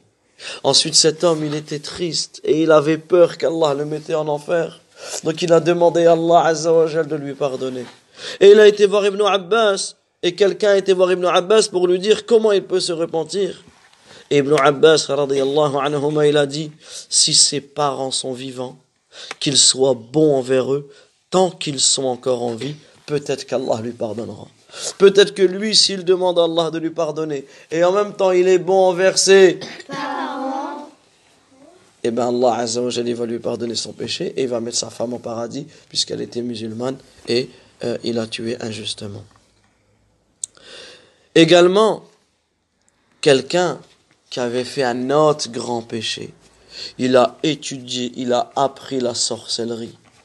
Et le sihr, c'est la pire chose que l'on peut faire. Nous, on déteste les sorciers et les sorcières. On déteste la sorcellerie. Eh bien, il y a un homme qui a appris la sorcellerie. Et c'est grave, parce que celui qui fait de la sorcellerie, il n'est plus musulman, et il ne pourra pas aller au paradis, mais il devra être jeté en enfer. Mais lui, il a regretté. Il a demandé à Allah ta'ala de lui pardonner ses péchés. Alors, la même chose, il lui a dit, il lui a dit qu'il soit bon envers ses parents. Et peut-être qu'Allah Azza wa lui pardonnera ses péchés. Donc retenez les enfants, retenez les musulmans, retenez les croyants. Combien de musulmans ont passé des heures à rendre service à, à leurs parents et qu'est-ce qu'ils ont gagné? Ils ont gagné le fait qu'Allah leur a pardonné tous ses péchés, tous ses fautes et les a libérés de tous les soucis et de tous les, les chagrins. Donc retenez, des fois, quand tu sors de ta maison, tu ne sais pas, peut-être c'est la dernière fois que tu verras ta ton papa ou que tu verras ta maman. Donc toujours aie des bonnes paroles. Toujours aie des bonnes paroles avec tes parents. Parce que certains enfants, vous savez ce qu'ils font? Ils sont à l'école toute la journée. Ils sont souriants, ils ont des copains, ils ont des copines, ils, ils sont gentils avec leur maîtresse. C'est bien ça ou pas? Mais quand ils arrivent à la maison, ils font que bouder, ils font que pleurer. Ça, c'est pas un bon comportement. Pourquoi t'es gentil? À l'école et t'es pas gentil à la maison Ou d'autres, quand ils sont à la cantine, ils mangent tout. Tout. Même des choses qu'ils n'aiment pas, ils vont manger. Ils sont à la cantine, ils mangent. Et quand ils arrivent à la maison, oh non, j'aime pas, et ceci, et cela, et tatati, et tatata. D'accord Non. Donc attention les enfants. L'endroit où on doit être le plus sage, c'est à la maison, avec ses parents. Avec ses parents. Surtout quand les parents ils commencent à devenir âgés, quand les parents ils commencent à devenir faibles, ils commencent à être malades, ils commencent à avoir des cheveux blancs et gris. Dans ce cas-là, on doit être encore plus gentil avec eux et on doit les aider et bien s'occuper d'eux. C'est pour cela qu'on doit les aimer. On doit avoir de la tendresse avec nos parents. On ne doit pas être ingrat, on ne doit pas être désobéissant, on ne doit pas être méchant. Parce que si on fait cela, Allah tabaraka ta'ala se mettra en colère contre eux, contre nous. Et vous savez qu'il y a des enfants qui ont eu un très mauvais comportement envers leurs parents. Il y a des enfants qui ont eu un très mauvais comportement envers leurs parents. Et on expliquera ce point-là, Inch'Allah, dans la prochaine leçon. Wallahu ta'ala a'lam wa sallallahu wa sallam ala nabiyyina Muhammad wa ala alihi wa sahbihi ajma'in. بسم الله الرحمن الرحيم الحمد لله رب العالمين وأشهد أن لا إله إلا الله وحده لا شريك له وأشهد أن محمدا عبده ورسوله صلى الله عليه وعلى وسلم Alors aujourd'hui les enfants, on va lire un poème. Un poème. On va lire un Poème. Un poème. Un poème c'est une poésie. Tu sais c'est quoi une poésie? Voilà, c'est ça, c'est une poésie. Un poème ou une poésie, c'est-à-dire on dit des phrases, des belles phrases avec des rimes. Alors dans un poème, c'est un poème sur la maman. On va d'abord le lire entièrement et ensuite on va l'expliquer un peu. Ta mère, si tu savais, détient sur toi un droit éternel. Tout ce que tu as fait pour elle est peu de choses en parallèle. Combien de nuits s'est-elle plainte sous le fait de la grossesse? Sa souffrance fit jaillir lamentation et cris de détresse. Tu ne peux t'imaginer l'accouchement dans la douleur, accablé d'atroces tiraillements qui lui arrachent le cœur. Elle t'a si souvent purifié de ses propres mains, cette mère dont le giron t'offrit un repos serein. Elle sacrifiait tout pour toi lorsque tu te lamentais, et en son sein une boisson pure dont tu te nourrissais. Combien s'est-elle affamée par compassion et tendresse, t'offrant son pain quotidien pendant ta prime jeunesse. Tu l'as perdu lorsque par ignorance tu as mal agi. Tu as trouvé le temps long, mais si courte est la vie. Misère à celui qui possède toute sa raison et suit son bon vouloir, dont le cœur est aveugle et ses yeux ne le privent pas de voir. Prends garde et convoite ses nombreuses prières, car ses invocations te sont plus que nécessaires. Vous avez vu ce poème? Alors, un poème, c'est pas facile à tout comprendre, mais on va expliquer les grandes lignes. Alors déjà, le poème, il parle de quoi? Il parle de la maman. Et il parle de l'importance de notre maman. Et le poème, il nous incite, il nous incite à profiter de notre maman. Donc il dit, ta mère, si tu savais, détient sur toi un droit éternel. Ta maman, peu importe ce que tu vas lui faire, ce que tu vas lui offrir comme cadeau, ce que tu vas lui dire, elle aura toujours un droit sur toi. Tu lui devras toujours l'obéissance, le respect, la douceur, la clémence. Tout ce que tu as fait pour elle est peu de choses en parallèle. Peu importe ce que tu fais en réalité, ça sera jamais pareil à ce que elle, elle a fait pour toi. Et regardez, subhanallah, les enfants. Il nous a été rapporté qu'un homme, un homme, et cela a été rapporté dans le livre de Bukhari, répétez le Bukhari, un livre qui s'appelle Adab al-Mufrad. Ce livre, il nous donne tous les meilleurs comportements à avoir. Et là, il nous parle d'un homme qui a eu un très bon comportement avec sa mère. Un homme, il venait du Yémen. Et il est venu jusqu'à la Mecque avec sa maman. Mais sa maman, elle était fatiguée. Et il a fait le tawaf. C'est quoi le tawaf? C'est quand on tourne autour de la Kaaba. Quand on tourne autour de la Kaaba. Et il a pris sa maman sur son dos. Il a pris sa maman sur son dos, comme ça, regardez. Regardez. Vous avez vu, là, je prends Ismaël sur mon dos. Il a pris sa maman sur son dos et il a marché. Et il a marché. Et vous savez ce qu'il disait? Il disait, je suis pour elle un chameau humilié. Si d'autres montures se fatiguent de ton poids, moi je ne m'en lasse pas. Et ensuite il a dit qu'il est passé près de Abdullah ibn Omar. Et il a dit, est-ce que je me suis acquitté des devoirs envers ma mère. Là, j'ai fait quelque chose de très important. Je l'ai porté sur mon dos. J'ai été fatigué. J'ai eu des douleurs, mais j'ai continué pour qu'elle puisse faire le tawaf. Alors, Abdullah ibn Omar, vous savez ce qu'il lui a dit? Il lui a dit, ce que tu as fait, c'est même pas égal à une seule douleur qu'elle a eue quand tu étais dans son ventre. C'est pas pareil, c'est pas égal qu'à une seule douleur qu'elle a eue quand toi tu étais dans dans son ventre. Puisque quand tu es dans le ventre de ta maman, de, de, de, de ta maman, elle a des contractions, ça lui fait mal au ventre, ça lui serre. Pourquoi? Pour toi. Alors lui, il a porté sa mère sur son dos et il a fait le tawaf. Mais cela n'a pas été égal à cela. Même qu'il a souffert, cela n'a pas été égal à cela, puisque t'es, quand tu réfléchis, tu étais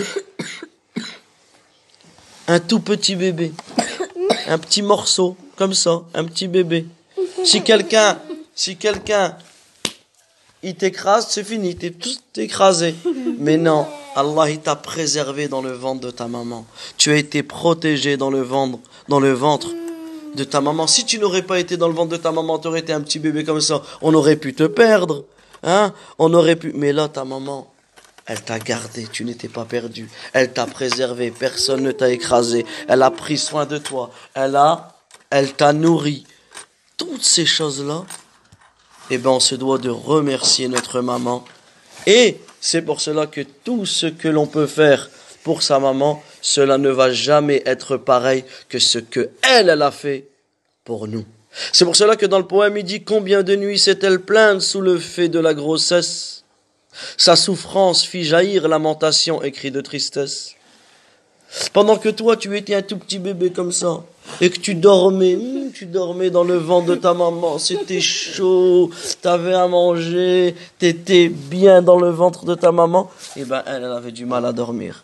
Quand elle se mettait à, sur le côté droit, elle avait mal. Sur le côté gauche, elle avait mal. Sur le dos, elle avait mal. Elle avait un bébé dans son ventre pendant neuf mois.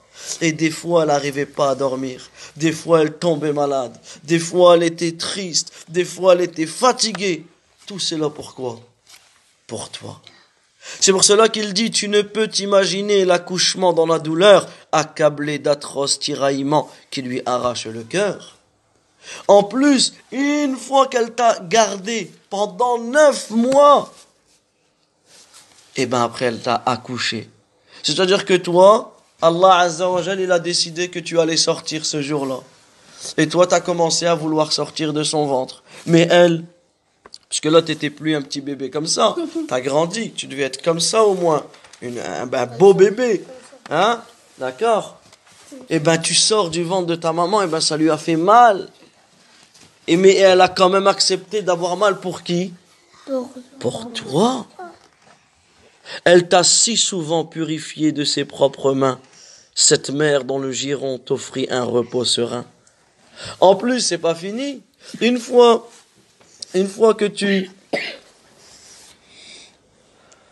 tu es sorti du ventre de ta maman, c'est pas tu sors et ça y est, tu fais ta vie et elle, peut aller se reposer. Eh ben non. Quand t'as mal au ventre, tu pleures. Quand tu dois aller aux toilettes, tu pleures. Quand tu allais aux toilettes et tu en mettais partout dans ta couche, qu'est-ce qui venait t'essuyer et te nettoyer?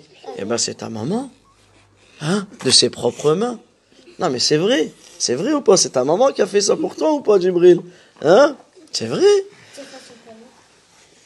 Elle sacrifiait tout pour toi lorsque, lorsque tu te lamentais et en son sein une boisson pure dont tu te nourrissais. Ta maman, des fois, elle était fatiguée. Ou ta maman, des fois, elle voulait sortir. Jusqu'encore maintenant. Mais toi, quand tu es malade, eh ben, ta maman, elle arrête tout ce qu'elle fait et elle te garde.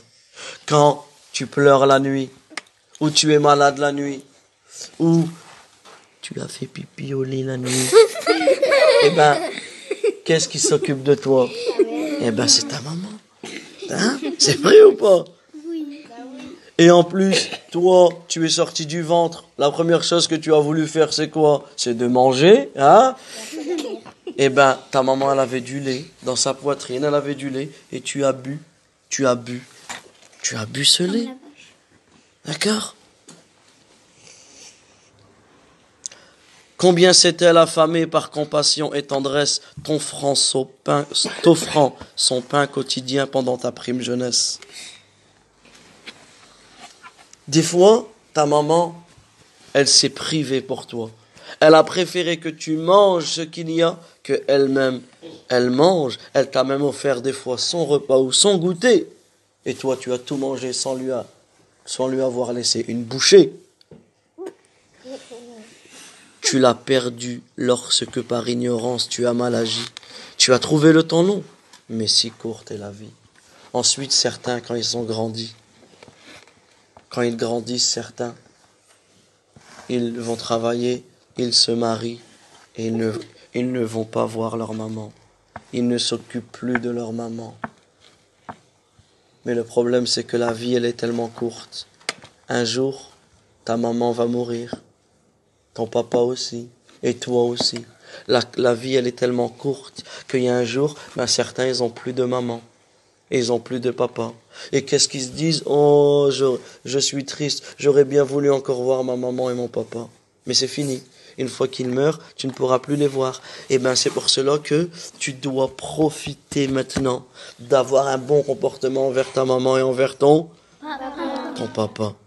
Misère à celui qui possède toute sa raison et suit son bon vouloir, dont le cœur est aveugle et ses yeux ne le privent pas de voir. Et certains, ils voient, mais en fait ils sont aveugles, puisqu'ils voient les couleurs, ils voient les, les, les, les gens, ils voient, mais en réalité ils sont aveugles parce qu'ils ne voient pas la vérité, parce qu'ils ne voient pas le mal qu'ils font à leurs parents. Prends garde et convoite ces nombreuses prières. Attention à ne jamais avoir un mauvais comportement envers ta maman et demande à ta maman qu'elle fasse des du'as pour toi, car ces invocations te sont plus que nécessaires parce qu'on avait expliqué que l'invocation, l'invocation des, des parents, elle était acceptée. C'est pour cela qu'on doit demander à nos parents de faire des doigts pour nous. Et nous, on doit faire des doigts pour... On doit faire, on doit faire des doigts pour eux. D'accord les enfants? Oui. Est-ce que vous avez compris? Oui. Il vous a plu ce poème? C'est bien, mashallah. Subhanakallahumma wa bihamdik. Ashhadu an la ilaha illa ant. أستغفرك وأتوب إليك. بسم الله. بسم الله. الحمد لله. الحمد لله. الله أكبر. الله أكبر. لا إله إلا الله. لا إله إلا الله. سبحان الله. سبحان الله. سبحان الله وبحمده. Al-azim. Alors les enfants, à présent, c'est la dernière leçon que l'on fait sur le bon comportement à avoir envers ça. Maman. Et là, on va voir que notre maman, elle a un droit et une grande importance. Donc là, on va donner, vous pouvez vous asseoir, là, on va donner quelques conseils afin, quelque chose, afin d'être bon envers sa maman. Première des choses, retenez les enfants, comptez avec moi. Première chose, on ne doit pas appeler sa maman par son prénom. Tu dois pas appeler ta maman. Si ta maman elle s'appelle euh, euh, Aziza, tu dis pas hey, Aziza. Ou là si elle s'appelle Hein? Si, si ta maman elle s'appelle Mariam ou ta maman elle s'appelle euh, Souad ou ta maman elle s'appelle Selima ou ta maman elle s'appelle euh, Hamida, peu importe, tu n'appelles pas ta maman par Son nom. par son prénom. Également, exactement, ta maman, c'est pas ta copine, exactement ça. Et la même chose pour le papa, tu n'appelles pas ton papa, tu dis pas, hey Yassine, viens ici, ou hey Hassan, viens ici, hey Mabrouk, viens ici, hey euh, euh, Hamza, viens ici. Non, d'accord, t'appelles pas, t'appelles pas ton père et ta mère par son prénom. Non, tu l'appelles Abi, tu l'appelles Ummi, tu l'appelles Abati. D'accord? Ensuite, également, tu ne l'appelles pas par sa kunya. Un exemple, comme moi, les, les frères à la mosquée, ils m'appellent Abu Sirin.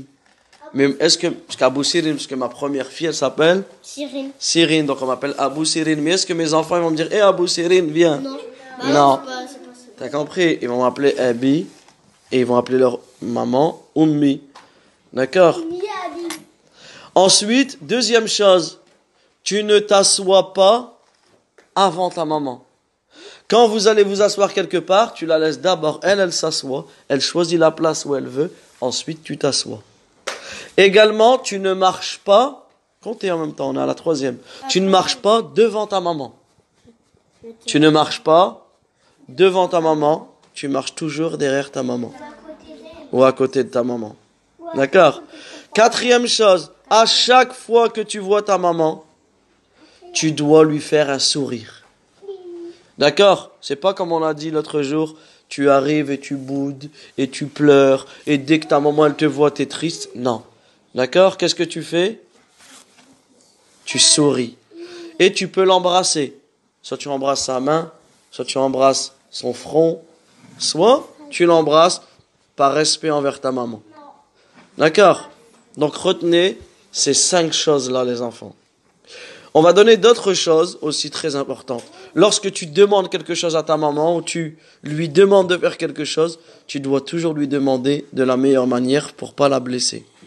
Lorsque ta maman elle t'invite, eh ben tu dois répondre à son invitation. Le jour où tu n'habiteras plus dans la maison de ta maman, quand elle t'appelle et elle te dit ah viens manger à la maison ou viens me rendre visite, dans ce cas-là tu dois y aller et tu dois être content d'y aller. Si ta maman elle a faim, tu lui ramènes à manger, d'accord? Si euh, elle a elle a besoin de quelque chose, tu lui ramènes, d'accord? Tu lui donnes tout ce qu'elle souhaite avant même qu'elle le demande. Des fois, tu sais, un ex, je vais vous donner un exemple. Ta maman, elle va sortir. Ben, elle va avoir besoin de quoi quand elle va sortir? Chaussures. de, son, de ses chaussures, de son hijab, de son, de son jilbab, de ses clés. De, et ben, tu lui ramènes. Tu lui ramènes avant qu'elle le demande. Ça, ça fait partie du, du bon comportement. D'accord Voilà, regarde. Toi, tu fais le ménage avant qu'elle te le demande. Ça, ça fait partie du, du bon comportement. D'accord Soit pour ta mère comme un servant, comme un servant obéissant qui travaille, qui travaille pour elle. D'accord La même chose quand tu manges, et tout ça c'est un résumé de ce qu'on a vu dans toutes les leçons. Quand tu manges, tu ne manges pas avant elle. Et quand tu bois, tu ne bois pas avant elle. Toujours elle la première. D'accord? Fais beaucoup de dua pour ta maman.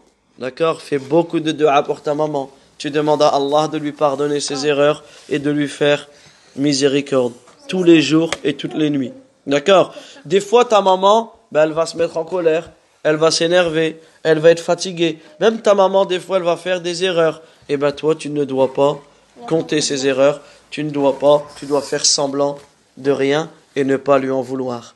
Ne parle jamais en mal de ta maman à quelqu'un d'autre. D'accord? Que ce soit à l'école, que ce soit, peu importe, à la mosquée, à l'école, au sport, au centre, quand quelqu'un te pose des questions sur ta maman, tu dis que du bien. Ce qui, est- ce qui est à la maison, il reste à la maison. D'accord? Si ta maman, elle a crié, ou si ta maman, euh, euh, elle t'a puni, t'as pas besoin d'aller le dire à tout le monde. D'accord? Exactement. D'accord? Également, tu dois lui faire plaisir, tu dois la respecter et tu ne dois pas croire que tu es plus fort ou que tu es meilleur que ta maman parce que n'oublie pas que tu étais dans son ventre à elle.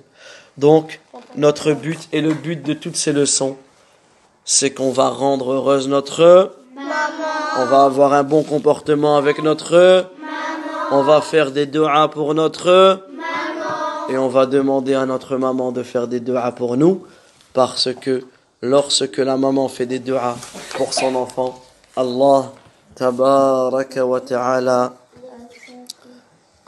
va exaucer ses invocations. Ça vous a plu les enfants? Oui. Étudier ces leçons sur la maman qui va avoir un bon comportement avec sa maman. Donc on va demander à Allah, on va demander à Allah tabaraka wa ta'ala de nous aider à avoir un bon comportement. Répétez Allahumma. Allahumma. A'inna. A'inna. Ala. Ala. Zikrik. Zikrik. Wa shukrik. Wa shukrik. Wa husni ibadatik. Wa husni ibadatik. Rabbana. Rabbana. Atina. Atina. في الدنيا, في الدنيا hasana وفي الآخرة حسنة. وفي الآخرة حسنة. وقنا وقنا عذاب النار. اللهم صل اللهم صل على محمد. على محمد. وعلى آل محمد. وعلى آل محمد. كما صليت كما صليت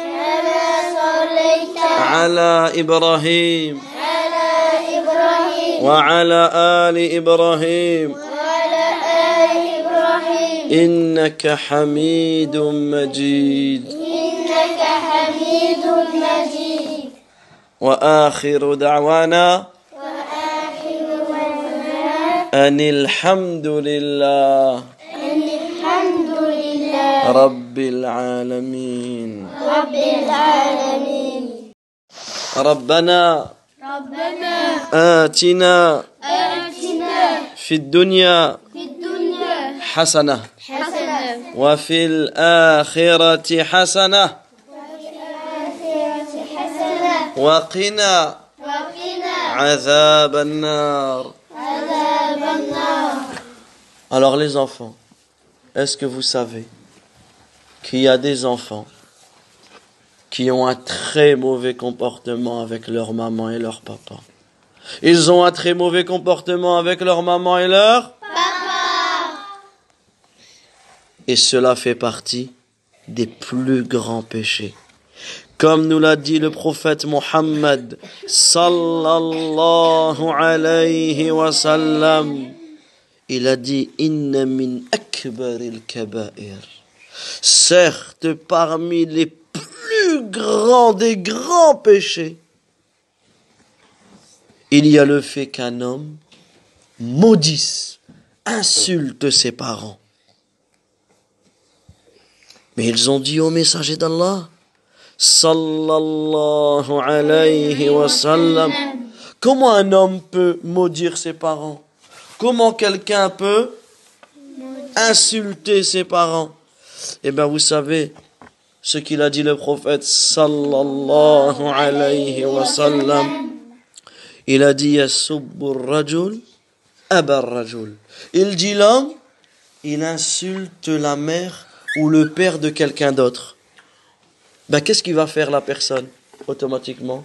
Eh ben, il va insulter sa mère ou son père. Donc c'est comme si c'était lui-même qui les avait insultés. Si tu es à l'école ou au parc ou au centre ou au sport ou devant ta porte et que quelqu'un t'embête et que tu lui traites sa maman, est-ce qu'on a le droit de traiter la maman de quelqu'un? Mais si tu lui traites sa maman, qu'est-ce qu'il va faire lui? Il va traiter sa maman. ben, il va traiter ta maman. Donc en fait, c'est comme si que toi-même, tu avais traité ta propre maman. Vous avez compris ou pas? Ou tu vas voir quelqu'un, tu te moques de son papa. Ben, qu'est-ce qu'il va faire lui? Il, il va se moquer de ton papa. Donc c'est comme si que toi-même, tu t'étais moqué de, Ton propre papa. de ton papa. Et ça, ça fait partie des plus grands des grands péchés. Imaginez-vous ceux qui insultent directement leurs parents. Certains, quand ils s'énervent, ils disent de mauvaises choses avec leur bouche, de très graves choses avec leur bouche, et ils insultent leur papa ou ils insultent leur maman. Certains même, lorsqu'ils sont grands, ils frappent même leur maman. Ils poussent leur maman et leur papa. Il y a une fois une, un, un papa et une maman qui sont venus au poste de police, au commissariat de police. Ils avaient peur, très très peur. Ils ont dit il faut nous sauver. Mais les policiers, ont dit mais de qui? Qu'est-ce qui vous veut du mal? Ils ont dit c'est notre fils. Notre fils, il nous frappe tous les matins et tous les soirs. D'abord, il tape sa maman et ensuite il tape son papa.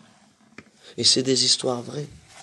Un jour, j'étais pas loin de chez moi et je vois une voiture de police une autre passer, une autre passer. Ah. Et je regarde où est-ce qu'ils vont? Ils vont chez quelqu'un que je connais. Ah. Je dis, mais pourquoi ils vont chez, chez cette personne? Et parce qu'en fait, il est en train de frapper sa maman. Et c'est son petit frère qui a dû téléphoner à la police. Et c'est la police qui a dû venir pour les séparer. Et ensuite, quelques années plus tard, eh ben sa maman, elle est morte. Eh ben lui, jusqu'à aujourd'hui, il est encore vivant. Eh ben il a ce souvenir. Et je pense qu'il doit beaucoup regretter. Et j'espère pour lui qu'il va demander à Allah wa ta'ala de lui pardonner ses péchés. Parce que c'est très grave d'avoir un mauvais comportement envers ça. Envers sa maman. Il y a même une maman qui a écrit une lettre. Et dans sa lettre, elle a expliqué la désobéissance de son fils. Cette pauvre mère, elle a éduqué son fils, elle a veillé des nuits, c'est-à-dire qu'il y a des nuits où elle n'a pas dormi pour s'occuper de son fils. Elle lui a, elle a sacrifié sa vie, elle a sacrifié son bonheur pour s'occuper de son fils.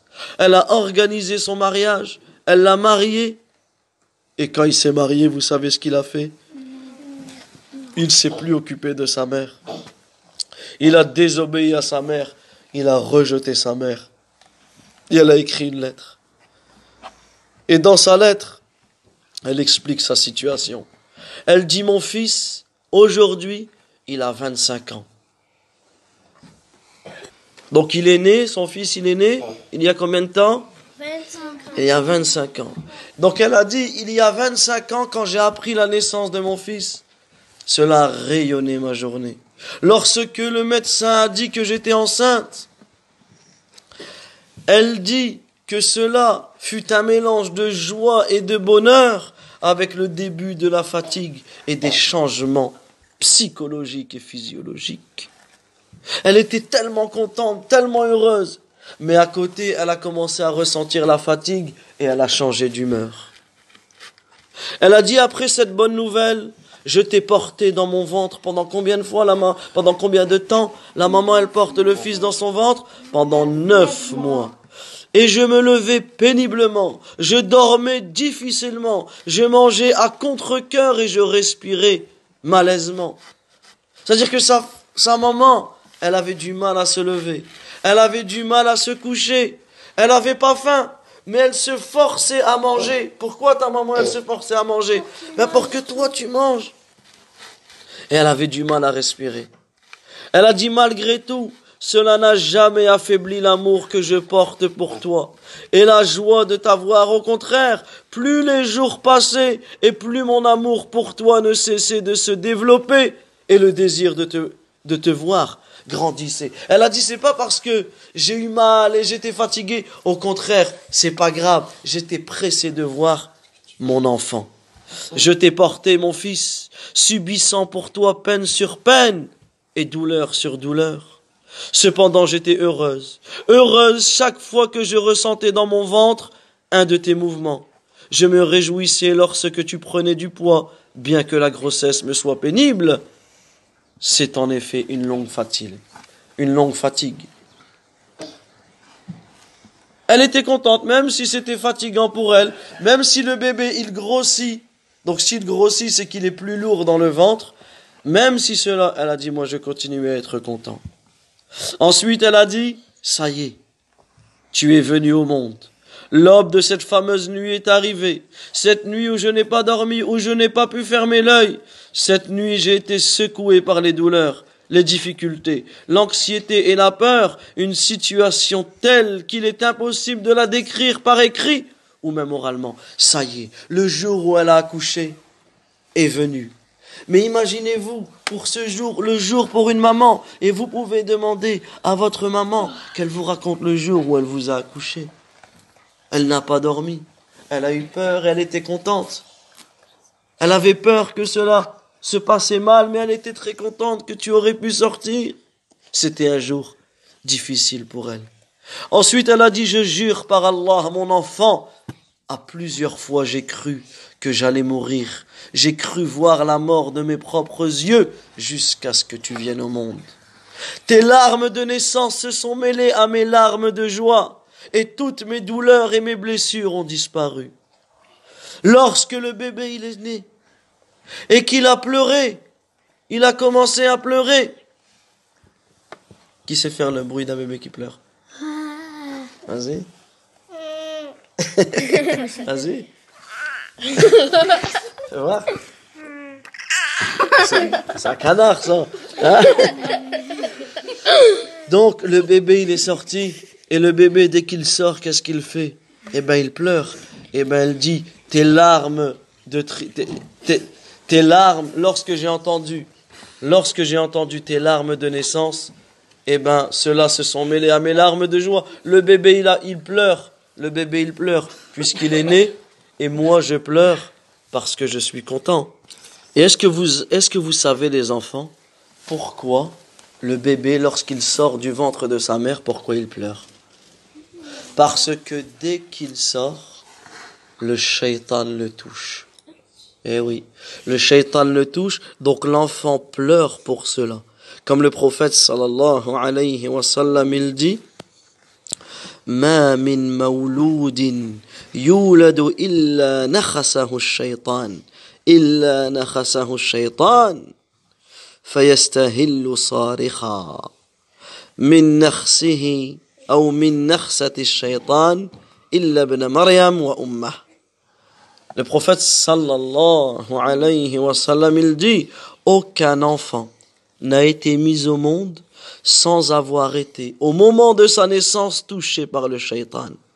C'est pour cela qu'il commence à crier à cause de cela, parce qu'il s'est fait toucher de cet attouchement dont il a été euh, objet de la part du shaitan.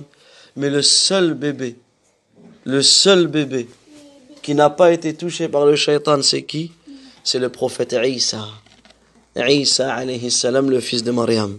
Et Abu Huraira radiyallahu an, il nous dit, lisez le verset où Allah azza wa jalla dit wa inni u'idhuha bik wa ash-shaytani rajim.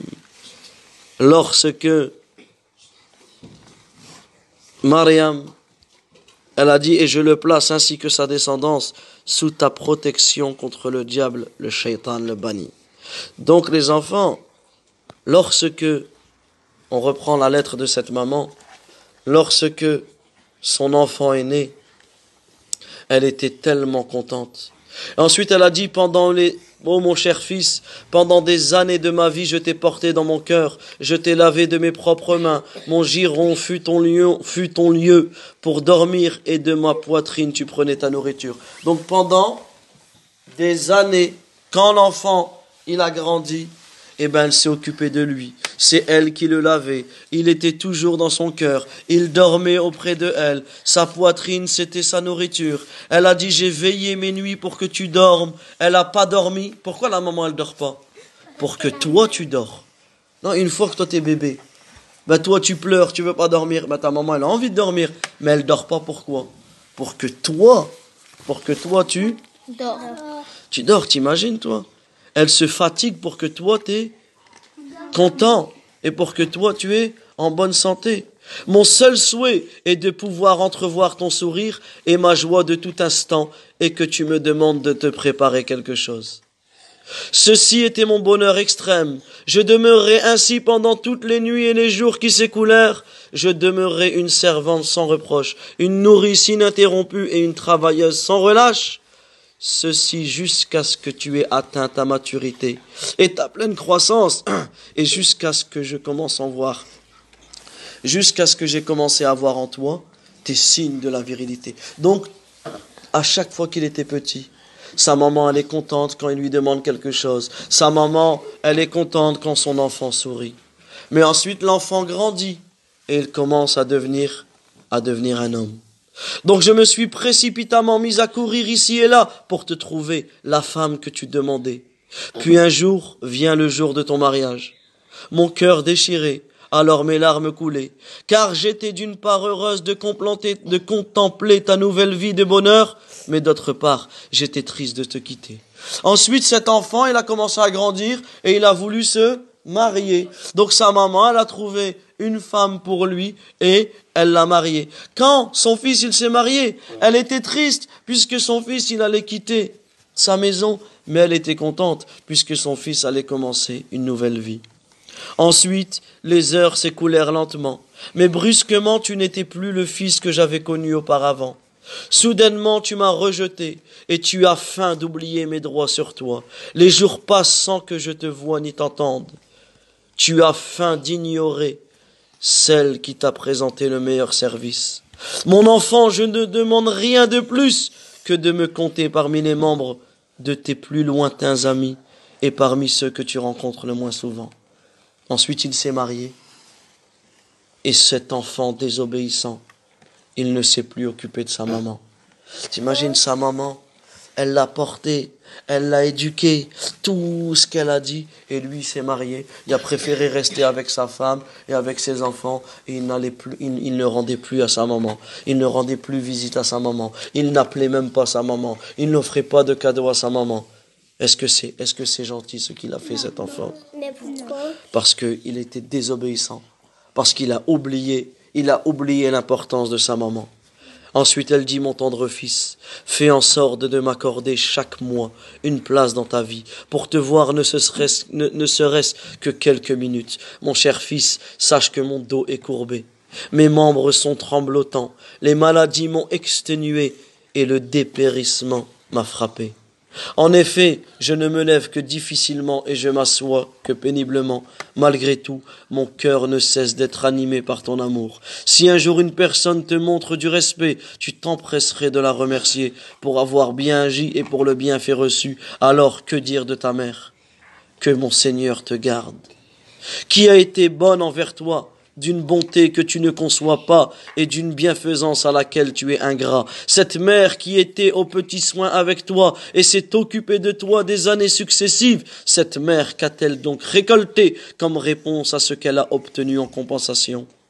Comment en es-tu arrivé là à être aussi insensible et comment le temps aura agi sur toi? Elle lui demande, viens même une fois dans le mois, une fois par mois, viens me rendre visite. Mais même une fois par mois, elle ne lui rendait pas visite. Ensuite, elle lui dit, mon fils chéri, chaque fois qu'on m'apprend que tu es heureux dans ta vie, ma voix, ma joie et ma réjouissance se redoublent. Cependant, je suis étonné par ton comportement alors que tu es le produit de mes mains. Je me pose la question, quel crime ai-je commis pour être devenu ton ennemi, pour ne plus vouloir venir me voir et pour te montrer réticent à mon égard? Pourtant, je ne vais pas me plaindre de toi auprès d'Allah, et je ne vais pas communiquer ma tristesse à Allah. Car si jamais elle s'élève au-dessus des nuages et monte jusqu'aux portes du ciel, alors le malheur te frappera pour avoir été ingrat envers moi. Le châtiment t'atteindra et l'adversité s'installera dans ta propre maison. Non, je ne le ferai pas, car tu es toujours mon enfant, le fruit de mes entrailles, le doux parfum de ma vie, le plaisir de mon existence. C'est-à-dire qu'elle dit, comment tu tu as pu en arriver là alors que c'est moi qui t'ai éduqué? Elle a dit, mais toute la tristesse que j'ai, je ne vais pas lever mes mains. Je ne vais pas dire à Allah que je suis triste. Je ne vais pas faire des doigts contre toi. Parce que si je fais des doigts contre toi, Allah va te punir. Allah va te châtier. Et Allah va te faire vivre une vie malheureuse. Réveille-toi, mon fils la vieillesse n'est plus si lointaine. Les années passeront et tu deviendras un vieux père à ton tour, mais sache que la peine est proportionnée à la faute. À ton tour, tu écriras à ton fils en pleurs de la même façon que je t'ai écrit. Certes, les litiges seront jugés par Allah. Ensuite, elle lui a dit quoi? Elle a terminé comme ça. Écoutez ce qu'elle a dit.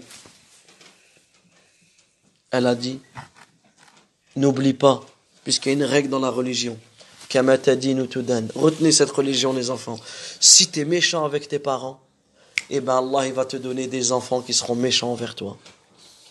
Si tu es méchant avec tes parents, eh ben quand tu vas grandir, tes enfants te seront encore plus méchants que toi tu l'as été. Par contre, si tu as été bon envers tes parents, Allah wa ta'ala te donnera des bons enfants. Elle lui dit, toi aussi un jour, toi aussi un jour, tu deviendras un vieux papa et toi aussi tu vas écrire une lettre à ton fils pour lui demander d'avoir un bon comportement envers toi et de te rendre visite. Et ensuite elle a dit, dans tous les cas, tous les litiges seront jugés par Allah. On n'oublie pas qu'on sera jugé. Allah wa ta'ala va nous interroger et Allah azza va nous poser les questions. Pourquoi nous n'avons pas eu un bon comportement envers nos parents? Rabbana atina في الدنيا حسنة وفي الآخرة حسنة وقنا عذاب النار on va lever nos mains et on va demander à Allah on va faire des doigts pour nos parents on va demander à Allah tabaraka wa ta'ala de leur faire miséricorde Allahumma Allahumma اغفر لنا اغفر لنا ولوالدينا ولوالدينا اللهم اللهم إنا إنا نسألك نسألك الهدى الهدى والتقى والتقى والعفاف والعفاف والغنى والغنى ربي ربي ارحمهما ارحمهما كما ربياني صغيرا صغيرا Donc on demande à Allah de leur faire miséricorde comme eux ils m'ont éduqué alors qu'on était petits.